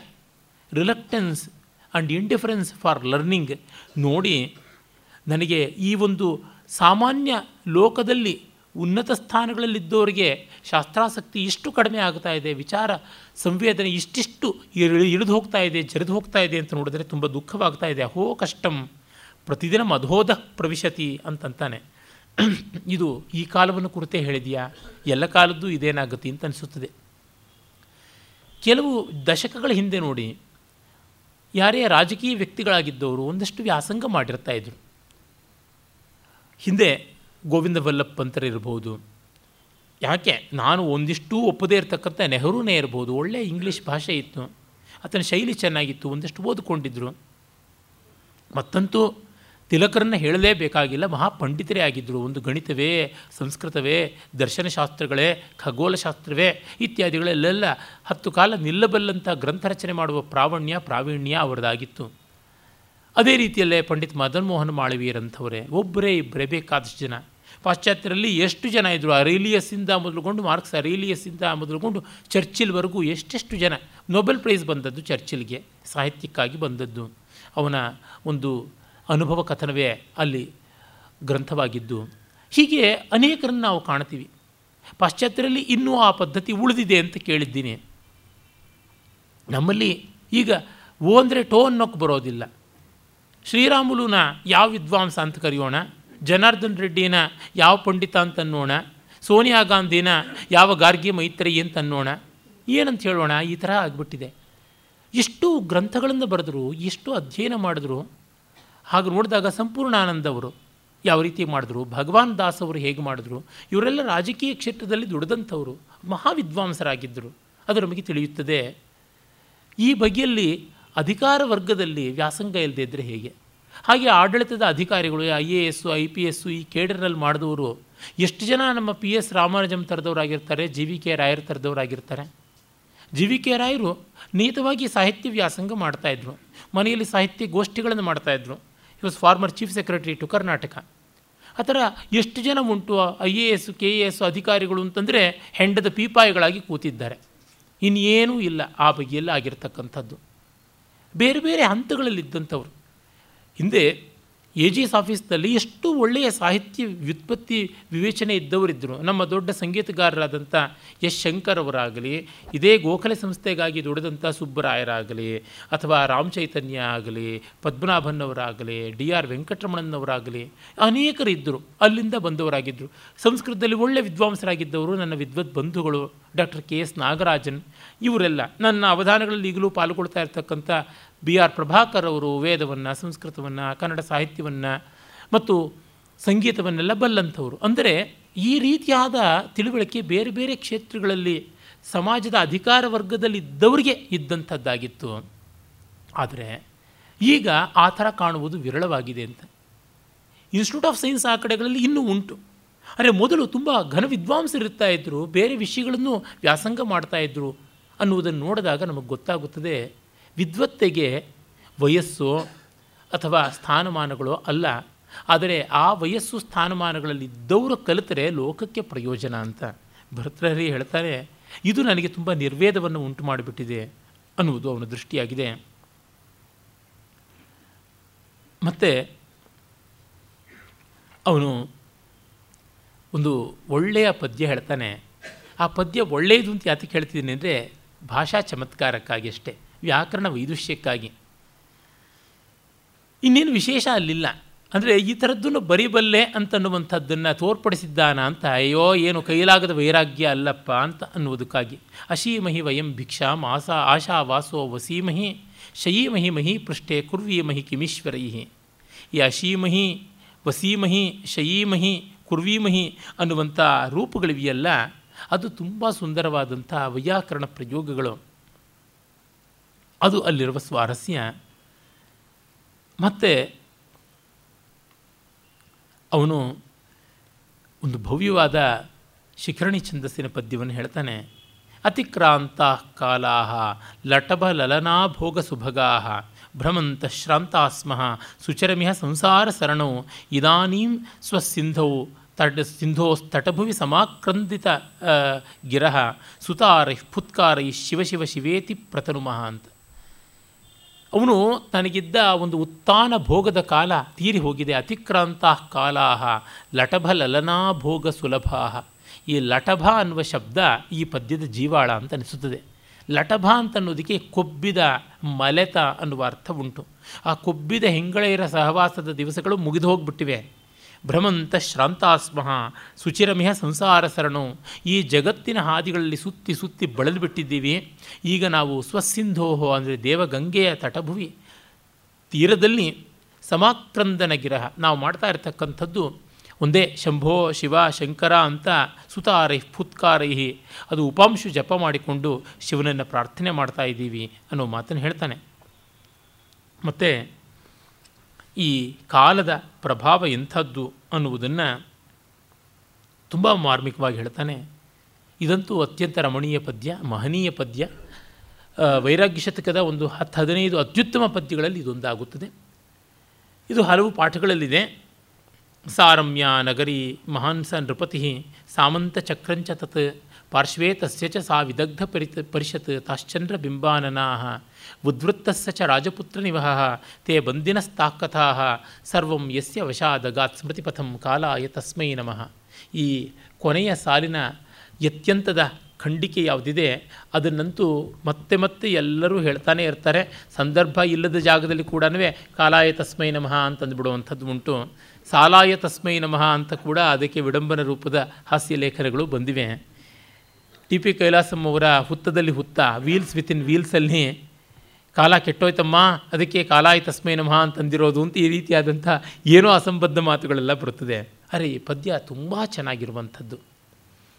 ಆ ರಮ್ಯವಾದ ನಗರಿ, ಆ ಮಹಾ ರಾಜ ಆ ಸಾಮಂತರು, ಆತನ ಇರ್ಕೆಲಗಳಲ್ಲಿ ಇದ್ದಂತಹ ವಿದಗ್ಧ ಮಂಡಲಿ, ಪಂಡಿತ ಮಂಡಲಿ, ಅವರ ವಾಕ್ಯ ವಾಕ್ಯಾರ್ಥ ಕೌಶಲ, ಅಲ್ಲಿದ್ದಂಥ ಮದೋನ್ಮತ್ತರಾದ ಆದರೂ ಸೊಗಸಾಗಿ ನಮ್ಮನ್ನು ಆವರ್ಜನ ಮಾಡಬಲ್ಲ ರಾಜಪುತ್ರರ ಠೇಂಕಾರಗಳು ಅಲ್ಲಿದ್ದ ನರ್ತಕಿಯರ ಹಾವಭಾವ ವಿಲಾಸ ಬಿಬ್ಬೋಕಗಳು ಈ ಥರ ಇಡೀ ಆಸ್ಥಾನದ ವೈಭವ ಆ ಸಾಮ್ರಾಜ್ಯ ಅದೆಲ್ಲ ಸರ್ವಂ ಯಸ್ಯ ವಜಾದಗಾತ್ ಸ್ಮೃತಿಪಥಂ. ಎಲ್ಲವೂ ಯಾರ ವಶದಿಂದಾಗಿ, ಯಾರ ಪ್ರಭಾವದಿಂದ ನೆನಪು ಮಾತ್ರ ಆಗ್ಬಿಡ್ತೋ ಅಂಥ ಕಾಲನಿಗೆ ನಮಸ್ಕಾರ ಅಂತ. ನಿನ್ನೆ ಮೊನ್ನೆ ಒಂದು ಪುಸ್ತಕ ಓದ್ತಾ ಇದ್ದೆ. ನಟರಾಜ್ ಅಂತ ಒಬ್ಬರು ಬರೆದಂಥದ್ದು. ಅವರು ಪ್ರೀತಿ ಇಟ್ಟು ಕಳಿಸಿಕೊಟ್ಟಿದ್ದರಿಂದಾಗಿ ನನಗೆ ಆ ಪುಸ್ತಕ ಕೈಗೆ ಸಿಗುವಂತೆ ಆಯಿತು. ಚೆನ್ನಾಗಿರುವಂಥ ಪುಸ್ತಕ. ಕನ್ನಡ ಜನತೆ ಎಲ್ಲೆಲ್ಲ ಹೋಗಿ ಸಾಮ್ರಾಜ್ಯ ಸ್ಥಾಪನೆ ಮಾಡಿದ್ದಾರೆ ಅಂತ ಹೊರನಾಡಿನ ಮೂರು ಕನ್ನಡ ಸಾಮ್ರಾಜ್ಯಗಳು ಅಂತ. ತಮಿಳುನಾಡಿನಲ್ಲಿ ತಿರುಚನಾಪಳ್ಳಿಯಲ್ಲಿ ಇದ್ದಂಥ ಹೊಯ್ಸಳ ಸಾಮ್ರಾಜ್ಯ, ಹಾಗೆ ಮಿಥಿಲೆಯಲ್ಲಿ ಯಾವ ಒಂದು ಸಾಮ್ರಾಜ್ಯ ಇತ್ತು, ಅದೇ ರೀತಿಯಲ್ಲಿ ಬಂಗಾಳದಲ್ಲಿ ಪಾಲ ಸೇನರ ಆ ಸಾಮ್ರಾಜ್ಯ ಮತ್ತು ಮಿಥಿಲೆಯಲ್ಲಿ ಆಳಿದಂಥ ಸಾಮ್ರಾಜ್ಯ ಈ ಚಾಲುಕ್ಯರದು. ಈ ಒಂದು ಸಾಮ್ರಾಜ್ಯಗಳು ಹೇಗೆ ಕನ್ನಡಿಗರದಾಗಿತ್ತು ಅಂತ ಅಲ್ಲಿ ಸಿಂಹನಗಡ ಅಂತ, ಅದು ವಸ್ತುತ ಸಿಂಹಗಡ ಅಂತ ಹೆಸರು ಆಗಬೇಕು. ಆದರೆ ಸಿಂಹನ ಅಂತ ಕನ್ನಡದ್ದಿನ್ನೂ ಪ್ರತ್ಯಯ ನಾವು ಉಳಿದಿದೆ ಅಲ್ಲಿ. ಆ ಗಡ ಮಿಥಿಲಿ ಹತ್ತಿರ ಇರುವಂಥದ್ದು ಅಂತ ಅವರು ಹುಡುಕಿಕೊಂಡು ಹೋದ್ರಂತೆ. ನಾಣ್ಯದೇವ, ಅವನು ನನ್ನಿದೇವ ಅಂತ ಕನ್ನಡದ ಹೆಸರು. ಅವನು ಭರತನಾಟ್ಯಕ್ಕೆ ಒಂದು ಭಾಷ್ಯ ಬರೆದಿದ್ದ, ಅಂಥ ವಿದ್ವಾಂಸನಾದ ರಾಜ ಎಲ್ಲ ಇದ್ದಂಥ ಜಾಗ, ಅದು ಇವತ್ತು ಒಂದು ಕುಗ್ರಾಮವಾಗಿ ಏನೂ ಉಳಿದಿಲ್ಲ ಅಂತ. ಇಂಥದ್ದು ಎಷ್ಟೆಷ್ಟು ಸಾಮ್ರಾಜ್ಯಗಳಲ್ಲಿ ನಾವು ನೋಡ್ತೀವಿ. ದಕ್ಷಿಣ ಭಾರತದ ಒಂದು ದೊಡ್ಡ ಸಾಮ್ರಾಜ್ಯ ದೇವಗಿರಿಯ, ಯಾದವರದು. ಸೇವಣರು ಅಂತಲೂ ಅವ್ರನ್ನ ಕರಿತೀವಿ. ಮಹಾಮಹಾ ವಿದ್ವಾಂಸರು ದೊಡ್ಡ ವಿಶ್ವಕೋಶ ಪ್ರತೀಕವಾದಂಥ ವ್ಯಕ್ತಿತ್ವವಾದ ಹೇಮಾದ್ರಿ ಮೊದಲಾದವರಲ್ಲೇ ಆಗಿ ಹೋದಂಥದ್ದು. ಆ ಒಂದು ದೇವಗಿರಿಯ ಜಾಗಕ್ಕೆ ಹೋದರೆ ಅದೀಗ ದೌಲತಾಬಾದ್ ಅಂತ ಆಗಿದೆ. ಔರಂಗಾಬಾದ್ ಹತ್ತಿರ ಇದೆ. ಈಚೆಗೆ ಅಜಂತ ಎಲ್ಲವರಾಗಿ ಹೋದಾಗ ಆ ದೇವಗಿರಿಯ ಕೋಟೆ ನೋಡುವಾಗ ಎಷ್ಟು ದಿವ್ಯವಾದಂಥ ಜಾಗವಾಗಿತ್ತು. ಇಲ್ಲಿ ಹೇಮಾದ್ರಿ, ಬೋಪದೇವ ಮೊದಲಾದ ಮಹಾವಿದ್ವನ್, ವಿದ್ವಾಂಸರಿದ್ದರು. ಇಲ್ಲಿಯೇ ಉತ್ತರ, ದಕ್ಷಿಣ ಸಂಗೀತಗಳು ಏಕರೂಪದಲ್ಲಿ ಇದ್ದಂಥದ್ದು. ಅಲ್ಲಿಯೇ ಶಾರಂಗದೇವನಂಥವನು ಸಂಗೀತ ರತ್ನಾಕರ ಮಾಡಿದ. ಅಲ್ಲಿಯೇ ಗೋಪಾಲ್ ನಾಯಕನಂಥ ಮಹಾವಾಗ್ಯೇಕಾರ ಚತುರ್ದಂಡಿ ಅಂತ ಹೆಸರಾದವನು ಅವನು ಇದ್ದ. ಅಂತೆಲ್ಲ ನಾವು ಅಂದುಕೊಳ್ಬೇಕು, ಆದರೆ ಅದು ಏನೂ ಈಗಿಲ್ಲ. ಉಜ್ಜಯಿನಿ ನೋಡಿದ್ರೆ ಹಾಗೆ ಅನಿಸುತ್ತದೆ. ಯಾವ ದೊಡ್ಡ ಜಾಗ ನೋಡಿದ್ರೂ ಹಾಗೆ ಅನಿಸುತ್ತದೆ. ಹಂಪೆಗಿಂತ ಬೇಕಾದ ದೊಡ್ಡ ಉದಾಹರಣೆ ನಮಗೆ. ಕಲ್ಯಾಣ ಅಂತ ಹೇಳ್ತಿ, ಹೇಳ್ತೀವಿ, ಈಗ ಬಸವ ಕಲ್ಯಾಣ ಅಂತಾಗಿದೆ. ನಾಸೀದಸ್ತಿ ಭವಿಷ್ಯತಿ ಕ್ಷಿತಿತಲೇ ಕಲ್ಯಾಣ ತುಲ್ಯಂ ಪುರಂ ಅಂತ ಅವನು ಹೇಳ್ತಾನೆ. ಮಿತಾಕ್ಷರದ ಕಟ್ಟಕಡಿಯಲ್ಲಿ ವಿಜ್ಞಾನೇಶ್ವರ ಆ ಯಾಜ್ಞವಲ್ಕ್ಯ ಸ್ಮೃತಿಯ ವ್ಯಾಖ್ಯಾನ ಬರಿದ್ದ ಈ ಕಲ್ಯಾಣದಂಥ ಊರು ಹಿಂದೆ ಇರಲಿಲ್ಲ, ಮುಂದೆ ಇರೋಲ್ಲ, ಇನ್ನೆಲ್ಲೂ ಈ ಕಾಲದಲ್ಲಿ ಇಲ್ಲ, ಇದೊಂದು ಬಿಟ್ಟರೆ ಅಂತ. ಅದು ನೋಡಿದ್ರೆ ಇವತ್ತು ಬರೀ ಬೆಳ್ಳುಳ್ಳಿಯ ಸಾಮ್ರಾಜ್ಯ ಆಗಿದೆ, ಏನೂ ಇಲ್ಲ ಅಲ್ಲಿ. ಬಟಾ ಬಯಲು ಬೋಳು. ಹೀಗೆ ಕಾಲ ಪ್ರಭಾವ ಎಂಥದ್ದನ್ನು ಒಣಗಿಸಿಬಿಡುತ್ತದೆ. The sun never sets in British empire ಅಂತಂತ ಇದ್ದರು ಈಗ ಬ್ರಿಟಿಷರ್ಸ್ಗೆ ಪಾಪ ಅವರ ಸನ್ಸ್ ಆಫ್ ದಿ ಸಾಯಿಲ್ಗೇನೆ ಏನೂ ಅಸ್ತಿತ್ವ ಇಲ್ಲದಂತೆ ಆಗಿಬಿಟ್ಟಿದೆ. ಜಂಗಾಬಲ ಹುಡುಗಿದೆ ಇಸ್ಲಾಮಿನ ಕರಾಳ ಬಾಹುಗಳು ಆವರಿಸಿಕೊಂಡು ಬಿಟ್ಟಿವೆ. ಅವರು ಬತ್ತಲೆ ಆಗಿದ್ದಾರೆ. ಬಟ ಬಯಲಾಗಿಬಿಟ್ಟಿದೆ. ಅವರ ಇಕಾನಮಿ ಎಲ್ಲ ಪೂರ್ತಿ ನಾಶ ಆಗಿ ಕೂತಿದೆ. ದಿ ಗ್ಲೋರಿ ಆಫ್ ಗ್ರೀಸ್ ಅಂತಂತಾರೆ ಗ್ರೀಸ್ ದೇಶ ದ್ವೀಪಗಳನ್ನು ಮಾರ್ಕೋತಾ ಇದೆ. ಹೊಟ್ಟೆ ಪಾಡಕ್ಕೆ ದಿವಸ ದಿವಸಕ್ಕೂ ಕೂಡ ಮೂರು ಸಾವಿರ ದ್ವೀಪಗಳಂತೆ ಇರ್ತಕ್ಕಂಥದ್ದು. ಮೂರು ಸಾವಿರ ದಿವಸ ಬಾಳಿದ್ರೋ ಬಾಳ್ತಾರೋ ಏನೋ ಗೊತ್ತಿಲ್ಲ. ಏನು? ಒಂದು ನಾನ್ನೂರು ಐನೂರು ವರ್ಷಗಳ ಅಂತರದಲ್ಲಿ ಅವರು ಸಾಧಿಸಿದಂಥದ್ದು ಎಂಥದ್ದು? ನೋಡಿದ್ರೆ ಏನೂ ಇಲ್ಲವಲ್ಲ. ಅದು ಇಂಪೀರಿಯಲ್ ರೋಮನ್ಸ್ ಅಂತ ಕರೀತಾರೆ. ರೋಮನ್ರು ಎಲ್ಲ ಕಡೆಗೂ ತಮ್ಮ ರಾಜಮಾರ್ಗಗಳನ್ನು ಹಾಕಿ ಜಗದ್ವ್ಯಾಪಿಗಳಾಗ್ಬಿಟ್ರು ಅಂತ.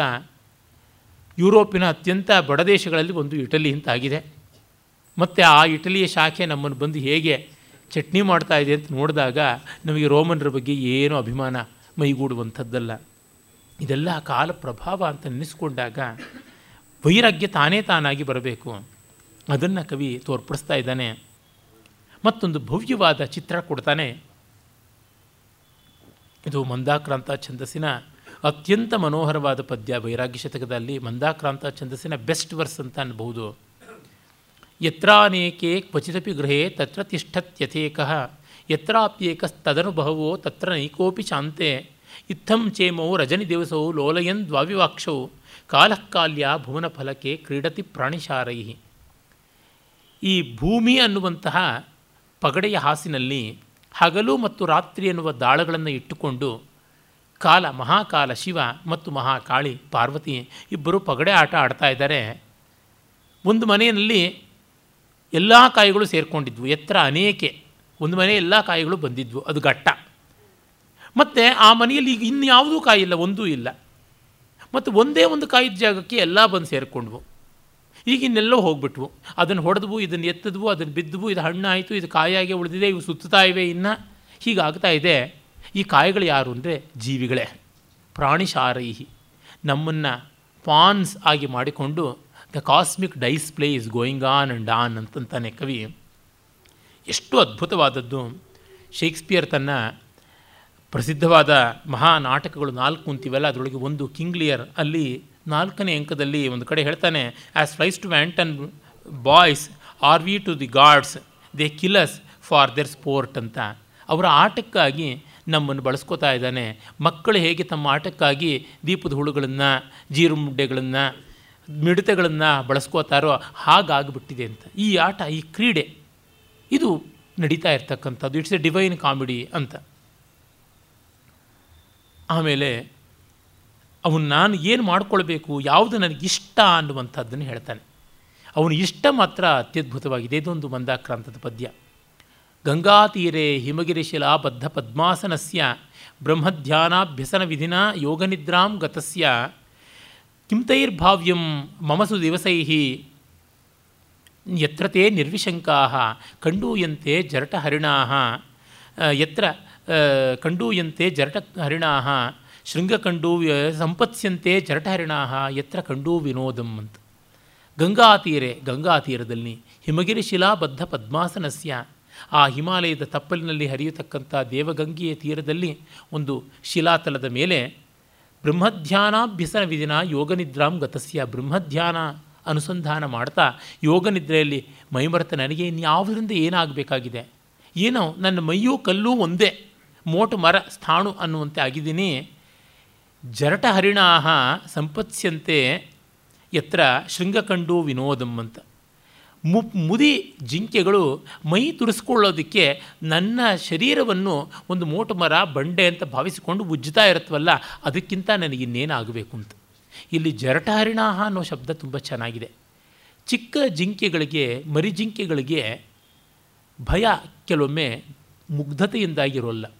ಆದರೆ ಮುಪ್ಪಿನ ಹರಿಣಗಳಿಗೆ, ಮುಪ್ಪಿನ ಜಿಂಕೆಗಳಿಗೆ ಬೇಟೆಗಾರ ಯಾರು, ಮನುಷ್ಯ ಯಾರು, ಅಪಾಯ ಯಾವುದು ಅಂತ ಗೊತ್ತು. ಅಂಥ ಮುಪ್ಪಿನ ಜಿಂಕೆಗಳಿಗೂ ಕೂಡ ವಿಸ್ರಬ್ಧತೆಯನ್ನು ಅಂದರೆ ವಿಶ್ವಾಸವನ್ನು ನಿರ್ಭರತೆಯನ್ನು, ಧೈರ್ಯವನ್ನು ತಂದುಕೊಡುವಂತೆ ಅಷ್ಟು ದೀಕ್ಷೆಯ ತಪಸ್ಸಿನಲ್ಲಿ ಅವನು ಶಿಲೆಯೋ ಶಿಲೆಯೋ ಅವನೋ ಅನ್ನುವಂತೆ ಆಗಿಬಿಟ್ಟಿರ್ತಕ್ಕಂಥದ್ದು. ಈ ರೀತಿಯಾದ ನೆಮ್ಮದಿಯಲ್ಲಿ ನಾನೊಂದು ಕಾಷ್ಠ ಕುಡ್ಯದೋಪಾದಿಯಲ್ಲಿದ್ದರೆ ಆ ಪ್ರಾಣಿಗಳು ತುರಿಕೆಯನ್ನು ಹೋಗಲಾಡಿಸ್ಕೊಳ್ಳೋದಕ್ಕೆ ಬಳಸ್ತಾ ಇದ್ದರೆ ಅದಕ್ಕಿಂತ ಇನ್ನೇನು ಬೇಕಾಗಿದೆ ಅನ್ನುವ ಮಾತನ್ನು ಹೇಳ್ತಾನೆ. ಇನ್ನೊಂದು ರೂಪಕವನ್ನು ಮಾಡ್ತಾನೆ. ಈ ಬೈಕಿಯನ್ನು ಒಂದು ನದಿಗೆ ಹೋಲಿಸ್ತಾನೆ. ಆಶಾ ನಾಮ ನದಿ ಮನೋರಥ ಜಲ ತೃಷ್ಣಾ ತರಂಗಾಕುಲ ರಾಗಗ್ರಾಹವತಿ ವಿತ್ ರಾಗಗ್ರಾಹವತಿ ವಿತರ್ಕ ವಿಹಗ ಮೋಹ ವರ್ತ ಸುದುಸ್ತರಾತಿ ಗಹನ ಪೃತ್ತುಂಗ ಚಿಂತಾತಟಿ ತಸ್ಯ ಪಾರಗತಾ ವಿಶುದ್ಧ ಮನಸಃ ನಂದಂತಿ ಯೋಗೇಶ್ವರಾ ಆಶಾನಾಮ ನದಿ ಆಸೆ ಒಂದು ನದಿ. ಅದಕ್ಕೆ ಮನೋರಥಗಳು ನಮ್ಮ ಮನಸ್ಸಿನ ಊಹಾಪೋಹಗಳೇ ನೀರಂತೆ. ಆಶೆಯ ನದಿಗೆ ನೀರು ನಮ್ಮ ಕಲ್ಪನೆಗಳು ಅಂತ ಎಂಥ ಚೆನ್ನಾಗಿ ಮಾಡಿದ್ದಾನೆ. ದಿಸ್ ಇಸ್ ರಿಯಲ್ ಪೊಯೆಟ್ರಿ ಅಂತ ಅನಿಸುತ್ತದೆ. ಭರ್ತೃಹರಿಯನ್ನು ಕವಿಯಲ್ಲ ಅಂದುಬಿಟ್ರೆ ಗತಿ ಏನಾಗಬೇಕು ಕವಿತೆಗೆ? ತೃಷ್ಣಾ ತರಂಗಾಕುಲ ಇನ್ನು ನಮ್ಮ ಕಾಮನೆಗಳಿವೆಯಲ್ಲ. ಆಶೆ ಅನ್ನೋದು ಬೇರೆ, ತೃಷ್ಣೆ ಅನ್ನೋದು ಬೇರೆ. ತೃಷ್ಣೆ ಅಂತಂದರೆ ಯಾವುದನ್ನು ಗ್ರೀಡ್ ಅಂತೀವಿ, ಲೋಭ, ಆ ರೀತಿಯಾದದ್ದು. ನಮ್ಮ ಲೋಭವೇ ಅಲೆ ಅಂತೆ. ಹೀಗೆದ್ದು, ಹಾಗೆದ್ದು ಹೋಯ್ತಾ ಇರ್ತದೆ. ರಾಗ. ರಾಗಕ್ಕೂ ಕಾಮಕ್ಕೂ ಆಶೆಗೂ ತೃಷ್ಣೆಗೂ ಬೇರೆ ಬೇರೆ ಅರ್ಥ ಛಾಯೆಗಳಿವೆ ರಾಗ ಅಂದರೆ ಇದ್ದ ವಸ್ತುಗಳನ್ನು ಮಜಾ ಬುಡಾಯಿಸೋದ್ರೊಳಗೆ ಕಂಡುಕೊಳ್ತಕ್ಕಂಥ ಒಂದು ತಾದಾತ್ಮ್ಯ. ಅದು ಇದ್ದ ವಸ್ತುಗಳನ್ನೇ ಮತ್ತೆ ಮತ್ತೆ ಚರ್ವ, ಚರ್ವಿತ ಚರ್ವಣ ಮಾಡ್ತಾ ಇರ್ತೀವಲ್ಲ, ಅದು ಮೊಸಳೆ. ರಾಗಗ್ರಾಹವತಿ, ವಿತರ್ಕ ವಿಹಗ. ಮತ್ತು ನಮ್ಮಲ್ಲೇ ನಮಗೆ doubts and conflicts proposals and disposals ವಿತರ್ಕ, ಊಹಾಪೋಹತ್ವಗಳು. ಅವುಗಳು ಇಲ್ಲಿರ್ತಕ್ಕಂಥ ಜಲಪಕ್ಷಿಗಳು ಕಲಕಲರವ ಮಾಡ್ತಾ ಇರ್ತವೆ ತಲೆಯೊಳಗೆ. ಮೂಡಿಹವು ನೂರಾರು ಪಕ್ಷಿಗಳು ಗಿಳಿಗೂಗೆ ಕಾಗೆ ಕೋಗಿಲೆ ನವಿಲು ಗಲಗಲನೆ ಗೊರೆಗೊರನೆ. ನಿದ್ದೆ ನಿದ್ದೆಗೆಡಿಸ್ತಾ ಇದ್ದಾಗ ನೆಲೆ ನಿದ್ದೆ ನಿನಗೆಲ್ಲೋ ಮಂಕುತಿಮ್ಮ ಅಂತಂತಾರಲ್ಲ ಡಿ ವಿ ಜಿಯವರು. ಹಾಗೆ ವಿತರ್ಕ ವಿಹಗಾಹ ಧೈರ್ಯದ್ ವಿತರ್ಕ ವಿಹಗ ಧೈರ್ಯ ಧ್ರುಮ ಧ್ವಂಸಿನಿ ಈ ಆಶಾನಾಮ ನದಿ ಧೈರ್ಯ ಅನ್ನುವ ಮರದ ಬೊಡ್ಡೆಯನ್ನು ಅಲ್ಲಾಡಿಸುತ್ತದೆ, ಬೇರುಗಳನ್ನು ಸವಿಯಿಸಿ ಸೆಳೆದು ಕೊಚ್ಚಿ ಹೋಗುವಂತೆ ಮಾಡುತ್ತದೆ. ನಮ್ಮ ಧೈರ್ಯ ಹಾಳಾಗುತ್ತದೆ ಆಶೆಯಿಂದ ಅಂತ. ಮತ್ತು ಮೋಹಾವರ್ತ ಸುದುಸ್ತರ ಮೋಹದ ಸುಳಿಗಳು ಅಲ್ಲಿ ಉಂಟು. ಮೋಹ ಅಂತಂದರೆ ಯಾವುದು ಒಂದನ್ನೇ ಸದಾ ಹಿಡ್ಕೊಳ್ಬೇಕು ಅನ್ನುವಂಥ ಒಂದು ಗೀಳು, ಲೋಲುಪತೆ, ಇನ್ನೊಂದು ಮಂಕುತನ. ಮತ್ತು ಅತ್ಯಂತ ಆಳ ದಾಟಲಾಗದೇ ಇರತಕ್ಕಂಥದ್ದು ದುಸ್ತರ ಮತ್ತು ಗಹನ ಆಳವಾದದ್ದು. ಪ್ರತುಂಗ ಚಿಂತ ಆತಟಿ ಮತ್ತು ದಡವೋ ಬಹಳ ದೊಡ್ಡ ಚಿಂತೆಯೇ ದಡ. ಕಡಿದಾದ ಕಲ್ಲುಗಳು ತುಂಬಿರ್ತಾ ತುಂಬಿದ ಮುಳ್ಳುಗಳು ತುಂಬಿರ್ತಕ್ಕಂಥ ದಣ. ಇದರ ಆಚೆಗೆ ಯಾರೋ ವಿಶುದ್ಧ ಮನಸ್ಕರಾದ ಯೋಗಿಗಳು ಮಾತ್ರ ಹೋಗೋದಕ್ಕೆ ಸಾಧ್ಯ. ಈ ಆಶಾ ನದಿಯನ್ನು ದಾಟೋದಕ್ಕಿನ್ಯಾರಿಗೂ ಆಗುವಂಥದ್ದಲ್ಲ ಅಂತ ಹೇಳ್ತಾನೆ. ಆಮೇಲೆ ಇನ್ನೊಂದು ಬದುಕಿನ ವೈಯರ್ಥ್ಯವನ್ನು ತೋರ್ಪಡಿಸುವಂತಹ ಒಂದು ಮಾತನ್ನು ಹೇಳ್ತಾನೆ. ವಿದ್ಯಾನಾಧಿಗತ ಕಲಂಕರಹಿತ ವಿತ್ತಂನ ಚೋತ್ಪಾದ್ಯ ವಿತ್ತಂನ ವಿತ್ತಂಚ ನೋಚ ನೋಪಾರ್ಜಿತಂ. ವಿದ್ಯಾನಾಧಿಗತ ಕಲಂಕರಹಿತ ವಿತ್ತಂಚ ನೋಪಾರ್ಜಿತಂ. ಶುಶ್ರೂಷಾಪಿ ಸಮಾಹಿತೇರ ಮನಸ ಪಿತ್ರೋರ್ನ ಸಂಪಾದಿತ. ಆಲೋಲಾಯತ ಲೋಚನಾ ಯುವತಯ ಸ್ವಪ್ನೇಪಿ ನಾಲಿಂಗಿತಾ ಕಾಲೋಯಂ ಪರಪಿಂಡ ಲೋಲುಪತೆಯ ಕಾಕೈರಿವ ಪ್ರೇರಿತ. ತಾನು ತನ್ನ ವೈಯರ್ಥ್ಯವನ್ನು ಎಷ್ಟು ಕಠೋರವಾಗಿ, ಎಷ್ಟು ಜುಗುಪ್ಸಾವಹವಾಗಿ ಚಿತ್ರಿಸ್ಕೊಳ್ತಾನೆ ನೋಡಿ. ವೈರಾಗ್ಯಕ್ಕೆ ಬೇಕಾಗಿರುವುದು ಪರಮ ಜುಗುಪ್ಸೆಯೇ. ಅದು ಡಿಜೆಕ್ಷನ್ ಇಲ್ಲದೆ ಇದ್ದರೆ ನಮಗೆ ವೈರಾಗ್ಯ ಬರುವಂಥದ್ದಲ್ಲ. ಆ ಲಾತ್ಸಮ್ ಅಂತಾರಲ್ಲ, ಆ ಬೀಭತ್ಸ ರಸದ ಪೂರ್ಣವಾದ ಅನುಭವ ಆಗಬೇಕು. ಕಳಂಕವಿಲ್ಲದ ನಿಷ್ಕಳಂಕವಾದ ವಿದ್ಯೆಯನ್ನು ಪಡೆಯಲಿಲ್ಲ. ದುಡ್ಡನ್ನು ಸಂಪಾದಿಸಲಿಲ್ಲ. ತಂದೆ ತಾಯಿಗಳಿಗೆ ಮನಸ್ಸಿಟ್ಟು ಸೇವೆಯನ್ನೂ ಮಾಡಲಿಲ್ಲ. ಹೋಗಲಿ ಹೆಂಡತಿ ಮಕ್ಕಳನ್ನಾದ್ರೂ ಚೆನ್ನಾಗಿ ನೋಡಿಕೊಂಡು ಮಜಾ ಓಡಾಯಿಸಿದ್ದ, ಅದೂ ಇಲ್ಲ, ಅದು ಕನಸು ಮನಸ್ಸಲ್ಲೂ ಮಾಡಲಿಲ್ಲ. ಎಲ್ಲ ಪರಪಿಂಡ ಲೋಲುಪತೆಯ ಕಾಕೈರವ ಪ್ರೇರಿತ. ಎಲ್ಲೆಲ್ಲಿ ತೋರಣ, ಅಲ್ಲಲ್ಲಿ ಹೂರಣ ಅಂತ ಹಲ್ಲಿಗಿಂಜುಕೊಂಡು ಒಂದು ಮುಷ್ಟಿ ಅನ್ನಕ್ಕೆ ಅವ್ರ ಹಿಂದೆ ಇವ್ರ ಹಿಂದೆ ಹೋಗಿ ಕಾಗೆಗಳ ಥರ ಆಗಿಬಿಟ್ವಿ. ನಾವು ಇನ್ನೇನೂ ಅಲ್ಲ ಅಂತಂತ ಇದ್ದಾನೆ. ಇದಕ್ಕಿಂತ ಕಠೋರವಾಗಿ ಭರ್ತ್ಸನ ಮಾಡಿಕೊಳ್ಳೋದು ಬಹಳ ಕಷ್ಟ ಉಂಟು. ಆಮೇಲೆ ವೈರಾಗ್ಯಶಾಲಿಗಳ ಸಮಾಧಾನ ಎಂಥದ್ದು? ಅವರು ಯಾವ ರಾಜರುಗಳಿಗೂ ಸಡ್ಡು ಹೊಡೀತಾರೆ ಎನ್ನುವ ಮಾತು. ನಿನ್ನೆ ವೈರಾಗ್ಯ ಶತಕದ ಸಹೋದರ ಶತಕವಾದ ನೀತಿಯಲ್ಲಿ ನಾವು ಕಂಡ್ವಿ, ಅಭಿನವ ಮೊದಲೇಕಾ ಶ್ಯಾಮ ಗಂಡಸ್ಥಲಾನಾಂ ನಭವತಿ ವಿಸತಂತುರ್ ವಾರಣಂ ವಾರಣಾನಾಂ ಅಂತ. ಮತ್ತು ರಾಜ, ನೀನು ಪಂಡಿತರನ್ನು ಈ ತೃಣಬಿವ ಲಘುಲಕ್ಷ್ಮೀ ನೈವತಾಂ ಸಂವೃಣದ್ಧಿ ಫುಲ್ ಕಸ ಇದ್ದಂತೆ ಸಿರಿಯನ್ನು ಕಾಣ್ತಾರೆ. ಅದರಿಂದ ನೀನು ಅವ್ರನ್ನ ಮಾ ಅವಮಂಸ್ಥಾಹ, ಅವಮಾನ ಮಾಡಬೇಡ ಅಂತ ಹೇಳಿದ್ದು. ಇಲ್ಲಿ ರಾಜರುಗಳಿಗೆ ಇವರು ನೇರವಾಗಿ ಸಡ್ಡು ಹೊಡಿತಾರೆ. ವೈಮಿಹ ಪರಿತುಷ್ಟ ವಲ್ಕಲೈಹಿ ತುಮ್ ದುಕೋಲೈಹಿ ಸಮಯ ಪರಿತೋಷೋ ನಿರ್ವಿಶೇಷೋ ವಿಶೇಷ. ಸತು ಭವತಿ ದರಿದ್ರೋ ಯಸ್ಯ ತೃಷ್ಣಾ ವಿಶಾಲ. ಮನಸ್ಸಿ ಚ ಪರಿತುಷ್ಟೇ ಕೋರ್ಥವಾನ್ ಕೋ ದರಿದ್ರ ನಮಗೆ ನಾರು ಬಟ್ಟೆಯ ತೃಪ್ತಿ ಇದೆಯಪ್ಪ. ನಿನಗೆ ಕೌಶಲ್ಯದಲ್ಲಿ ರೇಷ್ಮೆ ಬಟ್ಟೆಯಲ್ಲಿ ತೃಪ್ತಿ ಇದ್ದರೆ ನಿನಗೂ ನಮಗೂ ಸಮಾನತೆ. ನಿನಗೆ ತೃಪ್ತಿ ಇಲ್ಲ ಅಂದರೆ ನಿನಗಿಂತ ನಾವೇ ಮೇಲು. ಹೀಗಾಗಿ ಬಡವ ಯಾರು ಬಡತನದ ಲಕ್ಷಣ ಏನು ಅಂದರೆ ಯಾರಿಗೆ ಆಸೆ ಇದೆಯೋ ಅವನು ಬಡವ. ಯಾರಿಗೆ ಆಸೆ ಇಲ್ವೋ ಅವನು ಬಡವ ಅಲ್ಲ ಅಂತ. ತುಂಬ ಪ್ರಸಿದ್ಧವಾದ ಒಂದು ದೃಷ್ಟಾಂತ ಕಥೆ ಇದೆಯಲ್ಲ. ಒಬ್ಬ ಫಕೀರ ಸುಲ್ತಾನನ ಅರಮನೆ ಮುಂದೆ ಭಿಕ್ಷಾಂದೇಹಿ ಅಂತ ಬೇಡ್ದ. ಆ ಸುಲ್ತಾನ ಅಲ್ಲಾನು ಬೇಡ್ಕೊಳ್ತಾ ಇದ್ದ. ನನಗೆ ದೊಡ್ಡ ಸಾಮ್ರಾಜ್ಯವನ್ನು ಕೊಡು ಅಂತ. ಇವನು ಮುಂದೆ ಹೊರಟೋಗ್ಬಿಟ್ನಂತೆ. ಯಾಕೆ ಏನು ಭಿಕ್ಷೆ ತೊಗೊಳ್ಳದೆ ಹೋಗ್ತಾ ಇದೆಯಲ್ಲ ಅಂತ.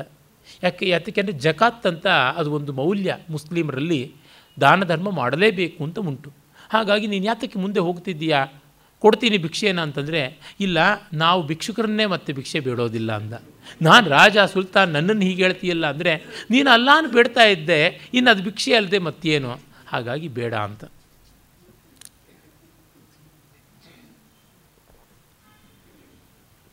ಅದನ್ನು ಇಲ್ಲಿ ಬಡತನದ ಲಕ್ಷಣವಾಗಿ ಹೇಳ್ತಾ ಇದ್ದಾನೆ. ಯಸ್ಯ ತೃಷ್ಣಾ ವಿಶಾಲ ಸಹ ದರಿದ್ರ. ಯಾರಿಗೆ ಆಸೆ ವಿಸ್ತಾರವಾಗಿದೆಯೋ, ಆಸೆ ಅಪಾರವಾಗಿದೆಯೋ, ಅವರು ಬಡವರು. ಬಡ ಮನಸ್ಸೇ ಬಡತನವೂ ಮಂಕುತಿಮ್ಮ ಅಂತಂದ್ರಲ್ಲ ಡಿ ವಿ ಜಿಯವರು. ಹಾಗಾಗಿ ಮನಸ್ತುಷ್ಟಿ ತುಂಬ ಮುಖ್ಯ ಅಂತ. ಇದನ್ನು ತುಂಬ ಒಣವೇದಾಂತ ಅಂತ ಯಾರೂ ದಯವಿಟ್ಟು ಭಾವಿಸಬಾರ್ದು. ಇದು ನಿಜವಾಗಿ ಪ್ರಾಕ್ಟಿಕಲ್ ವೇದಾಂತ, ಅನುಭವ ವೇದಾಂತ, ಜೀವನ ವೇದಾಂತ, ವಾಸ್ತವ ವೇದಾಂತ. ಎಷ್ಟೋ ಬಾರಿ ನಾವು ಬೇರೆಯವ್ರನ್ನ ಹೋಲಿಸಿಕೊಂಡು ಹೋಲಿಸಿಕೊಂಡು ನೋಡಿ ನಮಗೆ ಬಡತನ ಉಂಟು ಅಂತ ಅಂದುಕೊಳ್ತೀವಿ. ಅದಲ್ಲ. ಅವರಿಗಿಂತ ಮಿಗಿಲಾದ ನೆಮ್ಮದಿ ನಮಗೆ ಬಂದಿದ್ದರೆ ಆಯ್ತಲ್ಲ, ಅದಕ್ಕಿಂತ ಇನ್ನೇನು ಬೇಕಾದದ್ದು? ಎಷ್ಟೋ ಜನಕ್ಕೆ ಎಷ್ಟೆಷ್ಟೋ ವಸ್ತುಗಳು ಇರ್ತವೆ, ಆದರೆ ವಸ್ತುಗಳನ್ನೆಲ್ಲ ಅವರು ಬಳಸ್ತಾ ಇರೋದಿಲ್ಲ. ವಸ್ತುಗಳು ಇವೆ ಅನ್ನೋ ಭಾವವೇ ಅವರಿಗೆ ತೃಪ್ತಿ ಕೊಟ್ಟಿರುತ್ತದೆ. ಅದನ್ನು ನೋಡ್ದೇನೆ ಈಗ ನಾವು ದೇವರನ್ನ ಕಾಣದೇ ಇದ್ದರೂ ಆವುದನ್ನು ಕಾಣದೋಡ ಮಳ್ತೀಂ ನಂಬಿಹುದು, ಆ ವಿಚಿತ್ರಕ್ಕೆ ನಮಿಸೋ ಮಂಕುತಿಮ್ಮ ಅಂದ್ರಲ್ಲ. ಕಾಣದಿದ್ದರೂ ನಾವು ನಂಬಿದಂತೆ, ಅವರು ಬಳಸದೇ ಇದ್ದರೂ ಅವು ಇರೋದಷ್ಟೇ ಸಾಕು ಅಂತ ಅಂದುಕೊಂಡಿದ್ದಾರೆ. ಅಂಥದ್ದು ಯಾತಕ್ಕೆ? ಅವ್ರ ಹತ್ರನೇ ಇದೆ ಅಂತ ಅಂದುಕೊಂಡ್ರೆ ಆಯ್ತಲ್ಲ? ಕನ್ನಡ ಸಾಹಿತ್ಯದಲ್ಲಿ ಸಾಲಿ ರಾಮಚಂದ್ರಾಯರ ಹೆಸರು ಒಂದು ಕಾಲದಲ್ಲಿ ಕೇಳಿ ಬರ್ತಾ ಇತ್ತು. ತುಂಬ ಸಚ್ಚರಿತ್ರರು ನಿರ್ಮಲವಾದ ಜೀವನ ಅವರದು ನವ, ಅವರು ತಮ್ಮ ತಿಲಾಂಜಲಿ ಅನ್ನುವಂಥ ಒಂದು ಕವಿತೆಯಿಂದ ತುಂಬ ಪ್ರಸಿದ್ಧರಾದರು. ಅವರ ಮಗ ತೀರ್ಕೊಂಡಾಗ ಬರೆದದ್ದು ಸಂಸ್ಕೃತದಲ್ಲಿ ರಚನೆ ಮಾಡ್ತಾ ಇದ್ದರು ರಾಮಾಯಣವನ್ನು ಕೂಡ ಅವರು ಬರೆಯಲು ತೊಡಗಿ ಕೆಲವೊಂದಿಷ್ಟು ಭಾಗವನ್ನು ಬರೆದಿದ್ದರು ಉತ್ತರ ಕರ್ನಾಟಕದ ಕಡೆಯವರು. ಅವರಿಗೆ ಸಾಲಿ ಅಂತ ಹೆಸರು ಬರೋದಕ್ಕೆ ಕಾರಣ ಅವರ ಪೂರ್ವಜರು ಒಬ್ಬ ದೊಡ್ಡ ಶ್ರೀಮಂತರಾದ ದೇಸಾಯರ ಹತ್ತಿರದಲ್ಲಿ ಅವ್ರ ಮಕ್ಕಳಿಗೆ ಪಾಠ ಹೇಳ್ಕೊಡ್ತಾಯಿದ್ರು ಹಾಗಾಗಿ ಶಾಲೆ, ಶಾಲೆಯನ್ನು ಇಟ್ಕೊಂಡವರು ಸಾಲಿ ಅಂತ ಆದದ್ದು ಅಂತ. ದೇಸಾಯರ ಮನೆಯಿಂದ ದಿನದಿನಕ್ಕೂ ಅವರ ತಂದೆಯೋ ಅಜ್ಜನೋ ಯಾರೋ ಭತ್ಯೆ ತಂದುಕೊಂಡು ಆ ಹುತ್ತಿನ ಭತ್ಯೆ ಇಟ್ಕೊಂಡು ಮನೇಲಿ ಅಡುಗೆ ಮಾಡ್ತಾಯಿದ್ರು ಅವರು ಉಗ್ರಾಣಕ್ಕೆ ದಿವಸ ಹೋಗೋದು, ತೆಗೆದುಕೊಂಡು ಬರೋದು. ಆಗ ದೇಸಾಯರು ಹೇಳಿದ್ರಂತೆ, ಮಾಸ್ತರೇ, ನೀವು ಯಾಕೆ ಹಿಂಗೆ ಮಾಡ್ತೀರಾ? ಒಂದು ತಿಂಗಳಿಗಾಗುವಷ್ಟು ಅಷ್ಟು ಸಾಮಾನು, ಸರಂಜಾಮು ಭತ್ಯೆ ತೆಗೆದುಕೊಂಡು ಹೋಗ್ಬಿಡಿ ಅಂತ. ಆಗ ಅವರು ಹೇಳಿದ್ರಂತೆ, ದೇಸಾಯರೇ ನೋಡಿ, ಈಗ ನಿಮ್ಮ ಇಡೀ ಉಗ್ರಾಣ ನಂದಾಗಿದೆ. ಆದರೆ ಉಗ್ರಾಣದಲ್ಲಿ ಇಲಿ ಬಂತ, ಹುಳ ಬಂತ, ಅದು ಏನಾಯಿತು ಅಂತ ಅದನ್ನು ಜಾಡಿಸೋದು, ಓಡಿಸೋದು ಆ ಕಷ್ಟ ನನಗಿಲ್ಲ ಅರೆ ನಾನು ಒಂದು ತಿಂಗಳಿಗಾಗುವಷ್ಟು ಒಂದು ಬೇರೆದು ಅಂತ ಭತ್ತೆ ತೊಗೊಂಡು ಉಗ್ರಾಣ ಮಾಡಿಕೊಂಡ್ರೆ ಇಲ್ಲಿಗೊಂದು ಬೋನ್ ಇಡಬೇಕು, ಹುಳ ಬರದಂತೆ ನೋಡ್ಕೊಳ್ಬೇಕು, ಅಕ್ಕಿಯಲ್ಲಿ ಕಲ್ಲು ಅರಸಬೇಕು ತರಕಾರಿ ಕೊಳಿತಾ ಅಂತ ನೋಡಬೇಕು, ಹಾಲಿಗೆ ಹೆಪ್ಪಾಕಿ ಮೊಸರು ಮಾಡಿದ್ವಾ ಅಂತ ನೋಡಬೇಕು. ಇಲ್ಲ, ಅದೇನೂ ಇಲ್ಲ, ಇಡೀ ನಿಮ್ಮ ದೊಡ್ಡ ಬಂಗಲೆಯ ಸಾವಿರಾರು ಜನ ಬಂದು ಉಂಡು ತಿಂದು ಹೋಗುವಂಥ ಬಂಗಲೆಗೆ ಬೇಕಾದ ಉಗ್ರಾಣದ ಹಸನ್ ಸಾಮಾನುಗಳು ನನಗೆ ಸಿಗ್ತಾ ಇದೆ, ನನಗೆ ಯಾಕೆ ಬೇಕು ಅಂತ. ಈ ಮಟ್ಟದ ಉಪಶಾಂತಿ ಅಲ್ಪ ಸ್ವಲ್ಪ ತಪಸ್ಸಿಗೆ ಬರುವಂಥದ್ದಲ್ಲ, ಇದು ಬಹಳ ಬೇಕಾಗಿರುವಂಥದ್ದು. ಅಲ್ಲಿದೆಯಲ್ಲ ಸಾಕು, ಇನ್ನು ಯಾತಕ್ಕೆ ಅಂತ. ಹಾಗಿಟ್ಕೊಂಡ್ರೆ ಆಗುತ್ತದೆ.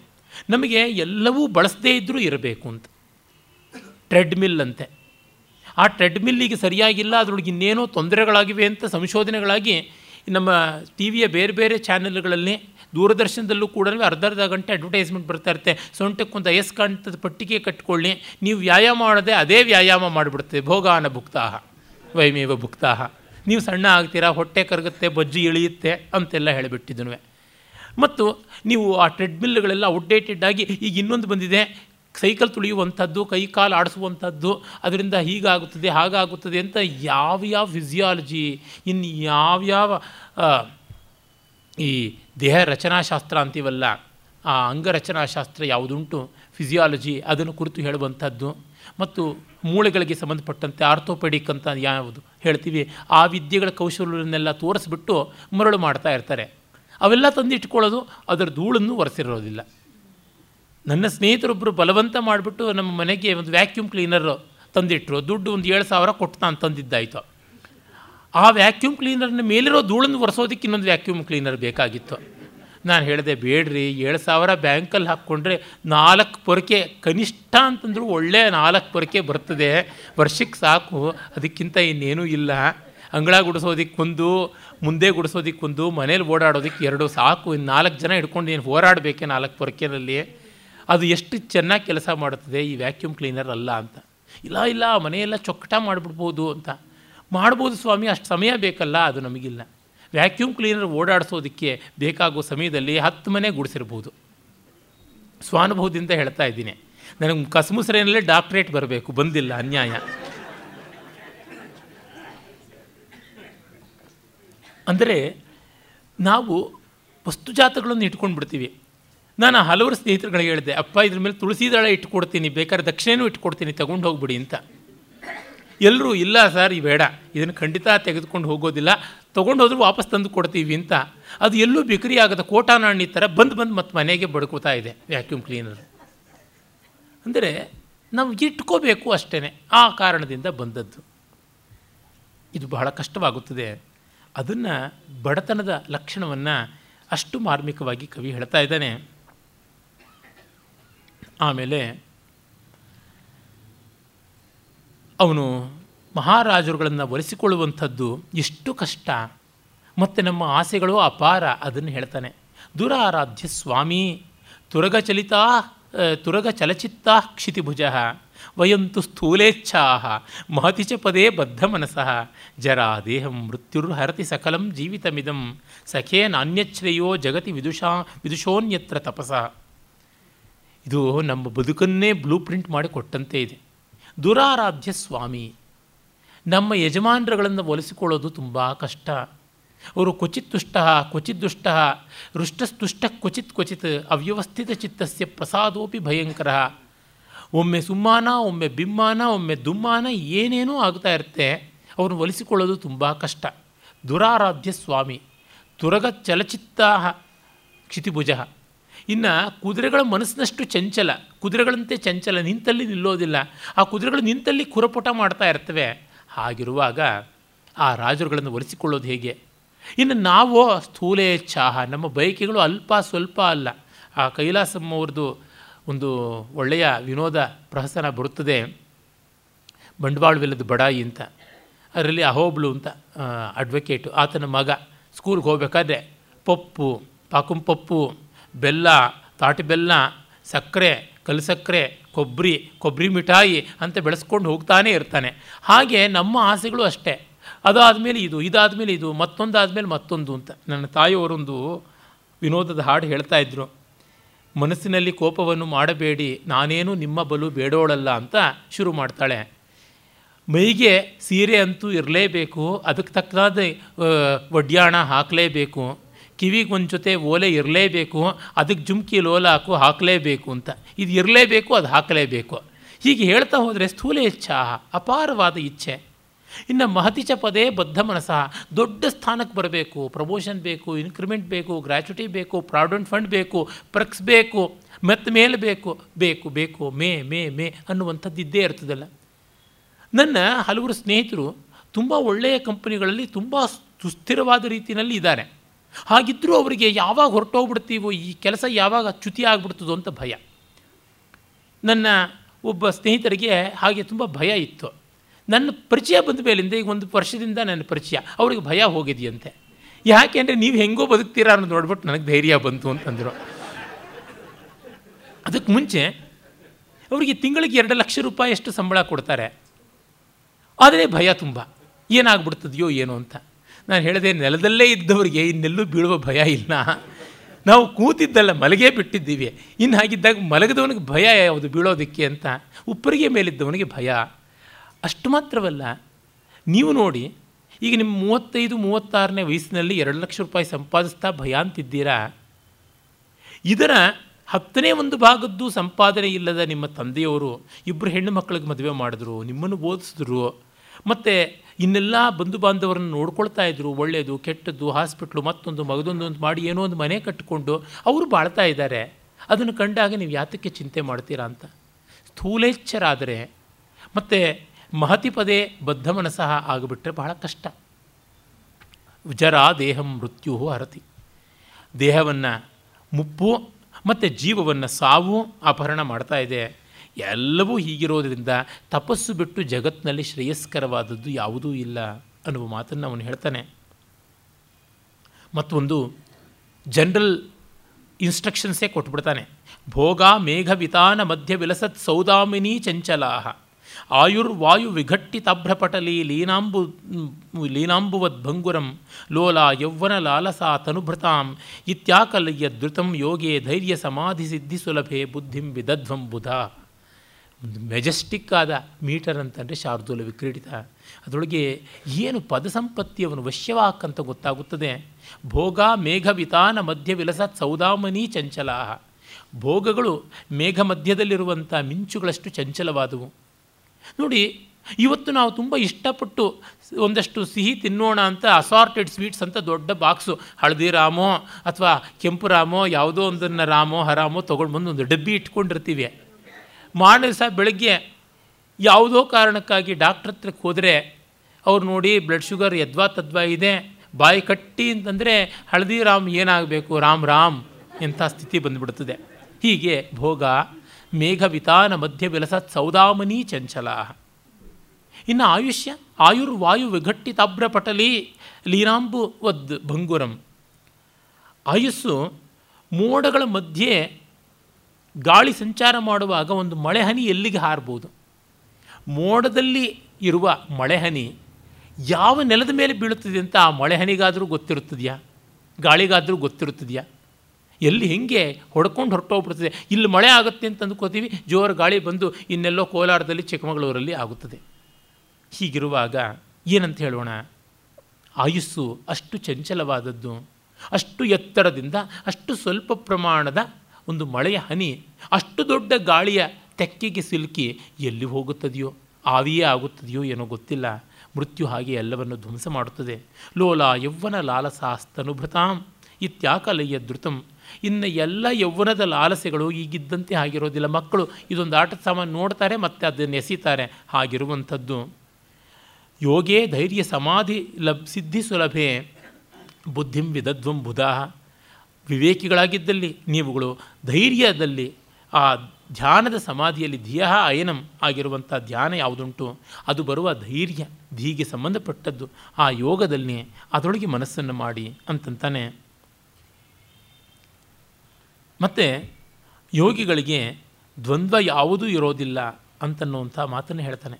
ಚಂಡಾಲ ಕಿಮಯಂ ದ್ವಿಜಾತಿರಪ ಅಥವಾ ಶೂದ್ರೋಥ ಕಿಂ ತಾಪಸಃ ಕಿಂ ವಾ ತತ್ವವಿವೇಕ ಪೇಶಲಮತಿರ್ಯೋಗೇಶ್ವರ ಕೋಪಿ ಕಿಂ ಇತ್ಯುತ್ಪನ್ನ ವಿಕಲ್ಪ ಜಲ್ಪ ಮುಖರೈ ಸಂಭಾಷ್ಯಮಾಣ ಜನೈ ನ ಕ್ರುದ್ಧ ಪತಿ ನೈವ ತುಷ್ಟಮನಸೋ ಯಾಂತಿ ಸ್ವಯಂ ಯೋಗಿನಃ. ಇವನು ಚಂಡಾಲನೇ, ಇವನು ಬ್ರಾಹ್ಮಣನೇ, ಇವನು ಶೂದ್ರನೇ, ಇವನು ತಪಸ್ವಿಯೇ, ಇವನು ತತ್ವ ವಿವೇಕದಿಂದ ಪರಿಪಾಕಗೊಂಡವನೇ, ಇವನು ಸಾಮಾನ್ಯನೇ, ಇವನು ಯೋಗೇಶ್ವರನೇ, ಇವನು ನಶ್ವರನೇ ಇತ್ಯಾದಿ ಯಾವುದೂ ಇಲ್ಲದೆ ಯಾವ ಹರಟೆ ಕೋಲಾಹಲಕ್ಕೂ ಒಳಗಾದಾಗ ಕೂಡ ಬುದ್ಧಿ ಮನಸ್ಸು ಉದ್ವಸ್ತವಾಗದೆ ಎಲ್ಲರ ಜೊತೆಗೆ ಸಂಭಾಷಣೆ ಮಾಡಿಕೊಂಡು ಹಾಯಾಗಿ ತಾನಲ್ಲ ಅನ್ನುವ ಭಾವದಿಂದ ವೈರಾಗ್ಯದ ಮಾರ್ಗದಲ್ಲಿ ಹೋಗ್ತಾ ಇರ್ತಕ್ಕಂಥವರು ಯೋಗಿಗಳು ಅಂತಂತಾನೆ. ಮತ್ತು ಅವನು ಮುಂದೆ ಸುಖ ಪಡಬೇಕು, ಆದರೆ ಹೇಗೆ ಪಡಬೇಕು, ಯಾವ ರೀತಿ ಇದ್ದರೆ ಸುಖ ಅನ್ನುವಂಥದ್ದನ್ನು ಬಹಳ ಚೆನ್ನಾದ ಶ್ಲೋಕದಲ್ಲಿ ಹೇಳ್ತಾನೆ. ಇದು ಒಂದು ಸೊಗಸಾದ ಮಂದಾಕ್ರಾಂತ ಛಂದಸ್ಸಿನ ಪದ್ಯ. ಆ ಒಂದು ಯತ್ರಾನೇಕ ಅನ್ನುವ ಆ ಶ್ಲೋಕದ ಬಳಿಕ ಅತ್ಯುತ್ತಮವಾದಂಥ ಮಂದಾಕ್ರಾಂತ ಶ್ಲೋಕ ಅಂದರೆ ಇದು. ಅಗ್ರೇ ಗೀತಂ ಸರಸಕವಯೋ ದಾಕ್ಷಿಣಾತ್ಯಾಶ್ಚ ಪಾರ್ಶ್ವೇ ಪೃಷ್ಠೇ ಲೀಲಾವಲಯರಣಿತಂ ಚಾಮರಗ್ರಾಹಿಣೀನಾಂ ಯದ್ಯಸ್ತ್ಯೇವಂ ಕುರು ಭವರಸಾಸ್ವಾದನೆ ಲಂಪಟತ್ವಂ ನೋಚೇ ಚೇತಃ ಪ್ರವೇಶ ಸಹಸಾ ನಿರ್ವಿಕಲ್ಪೇ ಸಮಾಧು. ಮನಸ್ಸೇ ಎದುರುಗಡೆ ಒಳ್ಳೆ ಸೊಗಸಾದ ಸಂಗೀತ ಇರಬೇಕು. ಅತ್ಯಂತ ಮನೋಹಾರಿಯಾದ ಶ್ರುತಿಲಯ, ತಾದಾತ್ಮ್ಯ ಇರುವಂತಹ ರಸಾರ್ದ್ರವಾದ, ಭಾವಶುದ್ಧವಾದ, ಮನೋಧರ್ಮ ರೂಪಿತವಾದ ಸಂಗೀತ ಇರಬೇಕು. ಇನ್ನು ಪಕ್ಕದಲ್ಲಿ ಆಲೋಚನಾಮೃತವಾದ ಆಶು ಕವನವನ್ನು ಮಾಡಬಲ್ಲಂಥ ದಾಕ್ಷಿಣಾತ್ಯ ರೀತಿ ಅಂತ ಹೆಸರಾದ ವೈದರ್ಭ ರೀತಿಯಲ್ಲಿ ಕೋವಿದರಾದ ವಿದ್ವತ್ ಕವಿಗಳು ಇರಬೇಕು.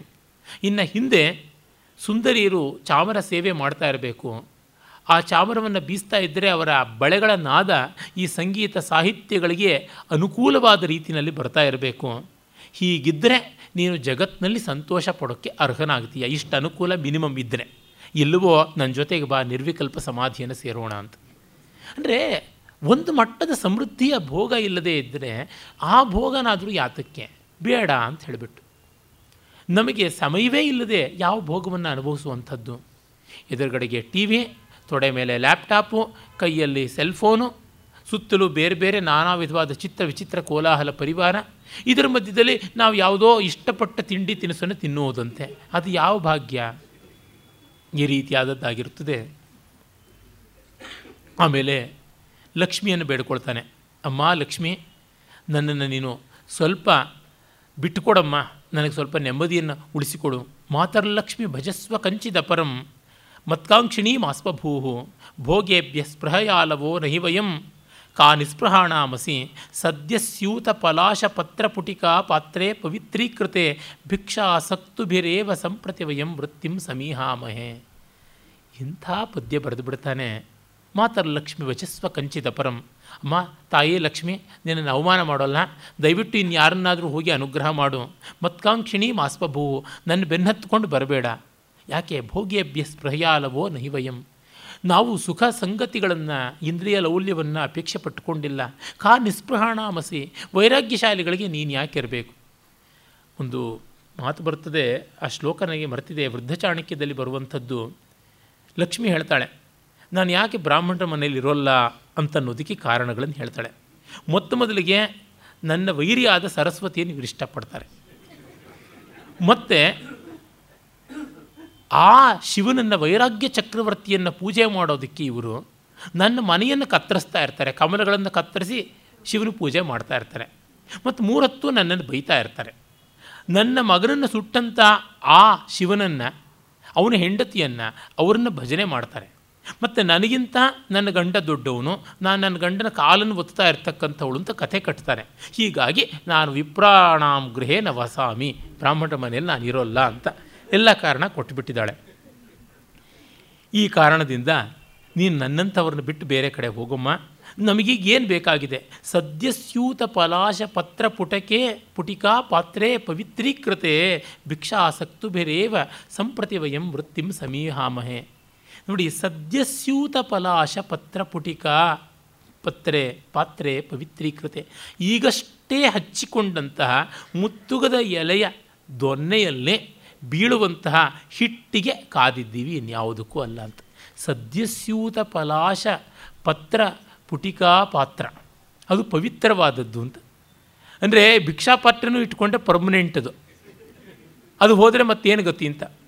ಮತ್ತವಿಲಾಸ ಪ್ರಹಸನ ಅಂತ ಒಂದು ಅತ್ಯಂತ ಮನೋಹರವಾದ ಪಲ್ಲವ ಮಹೇಂದ್ರವರ್ಮನ ನಿರ್ಮಾಣ ಉಂಟು. ಸಂಸ್ಕೃತದ ಅತಿ ರಮಣೀಯವಾದ ಶುದ್ಧ ಅನ್ನುವ ವರ್ಗಕ್ಕೆ ಸೇರುವ ಪ್ರಹಸನಗಳಲ್ಲಿ ಒಂದು.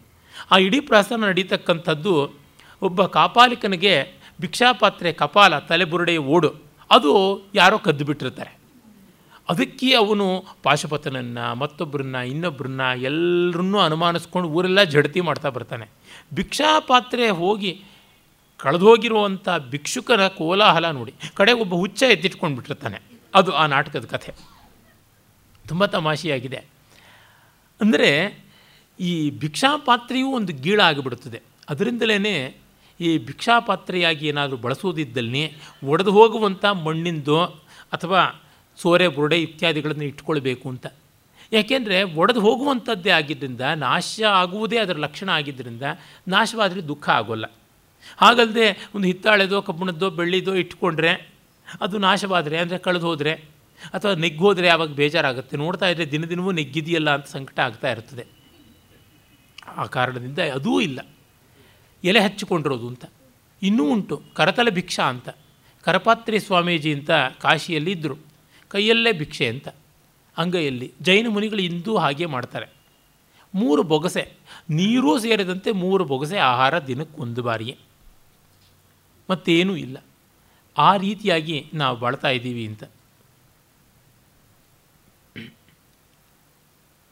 ಆಮೇಲೆ ಮುಂದೆ ಅವನು ತನ್ನ ವೈರಾಗ್ಯದ ಬೇರೆ ಬೇರೆಯ ಮಜಲುಗಳನ್ನು ತೋರ್ಪಡಿಸಿಕೊಂಡು ಹೇಳ್ತಾನೆ, ಯಾವುದನ್ನು ಪಡ್ಕೊಂಡ ಮೇಲೆ ಏನು? ಇದಾದ ಮೇಲೆ ಮತ್ತೇನು? ಪ್ರಾಪ್ತಾಶ್ರಿಯ ಸಕಲ ಕಾಮದುಘಾಹ ತತಃ ಕಿಂ. ದತ್ತಂ ಪದಂ ಶಿರಸಿ ವಿದ್ವಿಷತಾಂ ತತಃ ಸಮ್ಮಾನಿತ ಪ್ರಣಯಿನೋ ವಿಭವೈಸ್ತತಃ ಕಿಂ. ಕಲ್ಪಸ್ಥಿತಂ ತನುಭೃತಾಂ ತನುಭಿಸ್ತತಃ ಕಿಂ. ಶಂಕರರ ಒಂದು ಗುರುವಷ್ಟಕ ಅಂತ ಪ್ರಸಿದ್ಧವಾದಂಥದ್ದು ಉಂಟು. ಮನಶ್ಚೇನ್ನ ಲಗ್ನಂ ಗುರೋರಂಘ್ರಿ ಪದ್ಮೆ ತಥಕ್ಕಿಂ ತಥಕ್ಕಿಂ ತಥಕ್ಕಿಂ ಕಿಂ ತತಃ ಕಿಂ ತತಃ ಕಿಂ ಅಂತ ಪಲ್ಲವಿಯಾಗಿ ಬರ್ತಾ ಇರ್ತದೆ. ಆ ಒಂದು ಜಾಡಿನದೇ ಇದು. ಎಲ್ಲ ಸಂಪತ್ತು ಬಂತು. ಎಲ್ಲ ಬೇಡಿಕೆ ಬೇಡಿಕೆಗಳನ್ನು ಅಪೇಕ್ಷೆಗಳನ್ನು ಈಡೇರಿಸುವಂತಹ ಧನ ಸಾಧನ ಆಯಿತು. ಆಮೇಲೇನು ಎಲ್ಲ ವೈರಿಗಳನ್ನು ನೆಗ್ಗಿ ಅವರನ್ನು ಮೀರಿ ಅವರ ತಲೆ ಮೇಲೆ ಎಡಗಾಲಿಟ್ಟು ತುಳಿದದ್ದು ಆಯಿತು. ಆಮೇಲೇನು ನಮ್ಮ ಆತ್ಮೀಯರನ್ನು, ನಮಗೆ ಬೇಕಾದವರನ್ನು, ನಮ್ಮ ಹೊಗಳಭಟ್ರನ್ನು ಅವ್ರನ್ನೆಲ್ಲ ಸಮ್ಮಾನ ಮಾಡಿ ಕೊಂಡಾಡಿದ್ದು, ಅವ್ರ ಕೈಯಲ್ಲಿ ಕೊಂಡಾಡಿಸಿಕೊಂಡದ್ದು ಆಯಿತು. ಆಮೇಲೇನು? ನಾವು ಸಾಕಷ್ಟು ಕಾಲ ಬದುಕಿದ್ದು ಆಯಿತು. ಆಮೇಲೇನು? ಆಮೇಲೇನು? ಇದು ನಾವು ಕೇಳ್ಕೊಳ್ಬೇಕಾದದ್ದು ಅಂತ. ನಿಜವೇ, ಒಂದಷ್ಟು ಮಾಡಿದ ಮೇಲೆ ಸಾಕು ಅಂತ ಅನಿಸಿಬಿಡ್ತದೆ.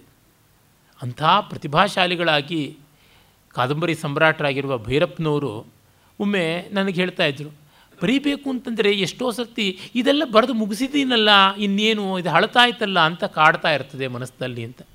ಅದು ಹಾಗೇ ಆಗುವಂಥದ್ದು. ಸಾಕು, ಇನ್ನೇನು? ರಾಳ್ಳಪಲ್ಲಿಯವರು ಮತ್ತೆ ಮತ್ತೆ ಹೇಳ್ಕೊಳ್ತಾ ಇದ್ರಂತೆ ಒಂದು ಶ್ಲೋಕವನ್ನು, ಅದು ಭವನಾಥ ಮಿಶ್ರನ ಶ್ಲೋಕ.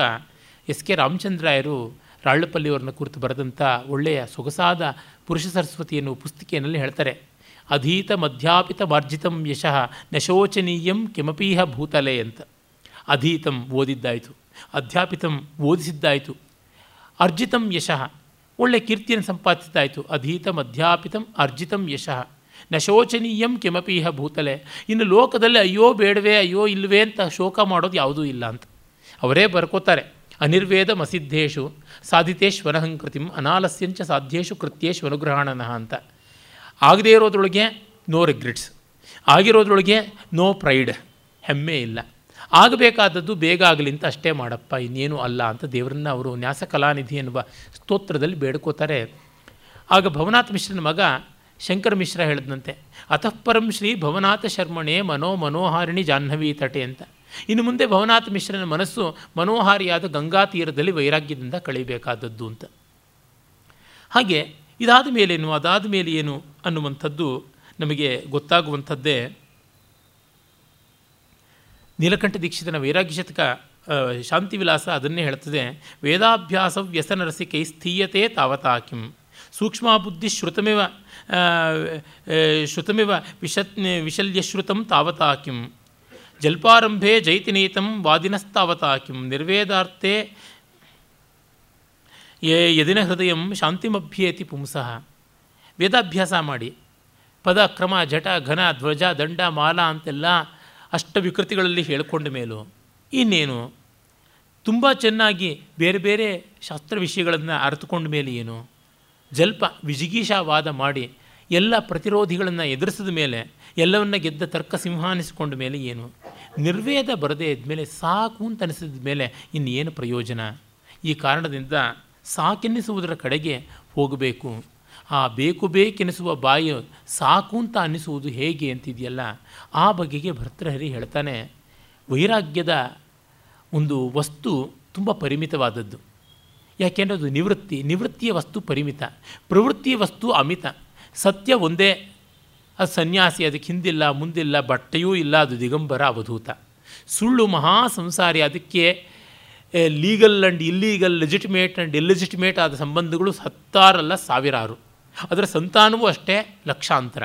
ಇನ್ನು ಅದರ ವೇಷಾಂತರಗಳು ಅನೇಕ ಫ್ಯಾನ್ಸಿ ಡ್ರೆಸ್ ಹಾಕ್ತಾ ಇರ್ತವೆ ಹೀಗಾಗಿ ಸುಳ್ಳಿನ ಬಗ್ಗೆ ಹೇಳುವುದು ತುಂಬ ಉಂಟು. ಸತ್ಯದ ಬಗ್ಗೆ ಏನು ಹೆಚ್ಚು ಹೇಳೋದಿದೆ? ವೈರಾಗ್ಯದ ಬಗ್ಗೆ ಹೆಚ್ಚೆಚ್ಚು ಬಗೆಯಲ್ಲಿ ಹೇಳೋಕ್ಕಾಗೋಲ್ಲ. ಅಂಥ ವಿಷಯವನ್ನು ಇವನು ಹಲವು ಬಗೆಯಲ್ಲಿ ಪ್ರತಿಭೆಯಿಂದ, ಅನುಭವದಿಂದ, ಲೋಕಾವೇಕ್ಷಣದಿಂದ ವಿಸ್ತರಿಸ್ತಾನಲ್ಲ. ತುಂಬ ಗ್ರಾಹ್ಯವಾದದ್ದು ಮನೋಗ್ರಾಹಿ. ಅದನ್ನು ನಾಳೆಯೂ ನೋಡೋಣ. ನಮಸ್ಕಾರ.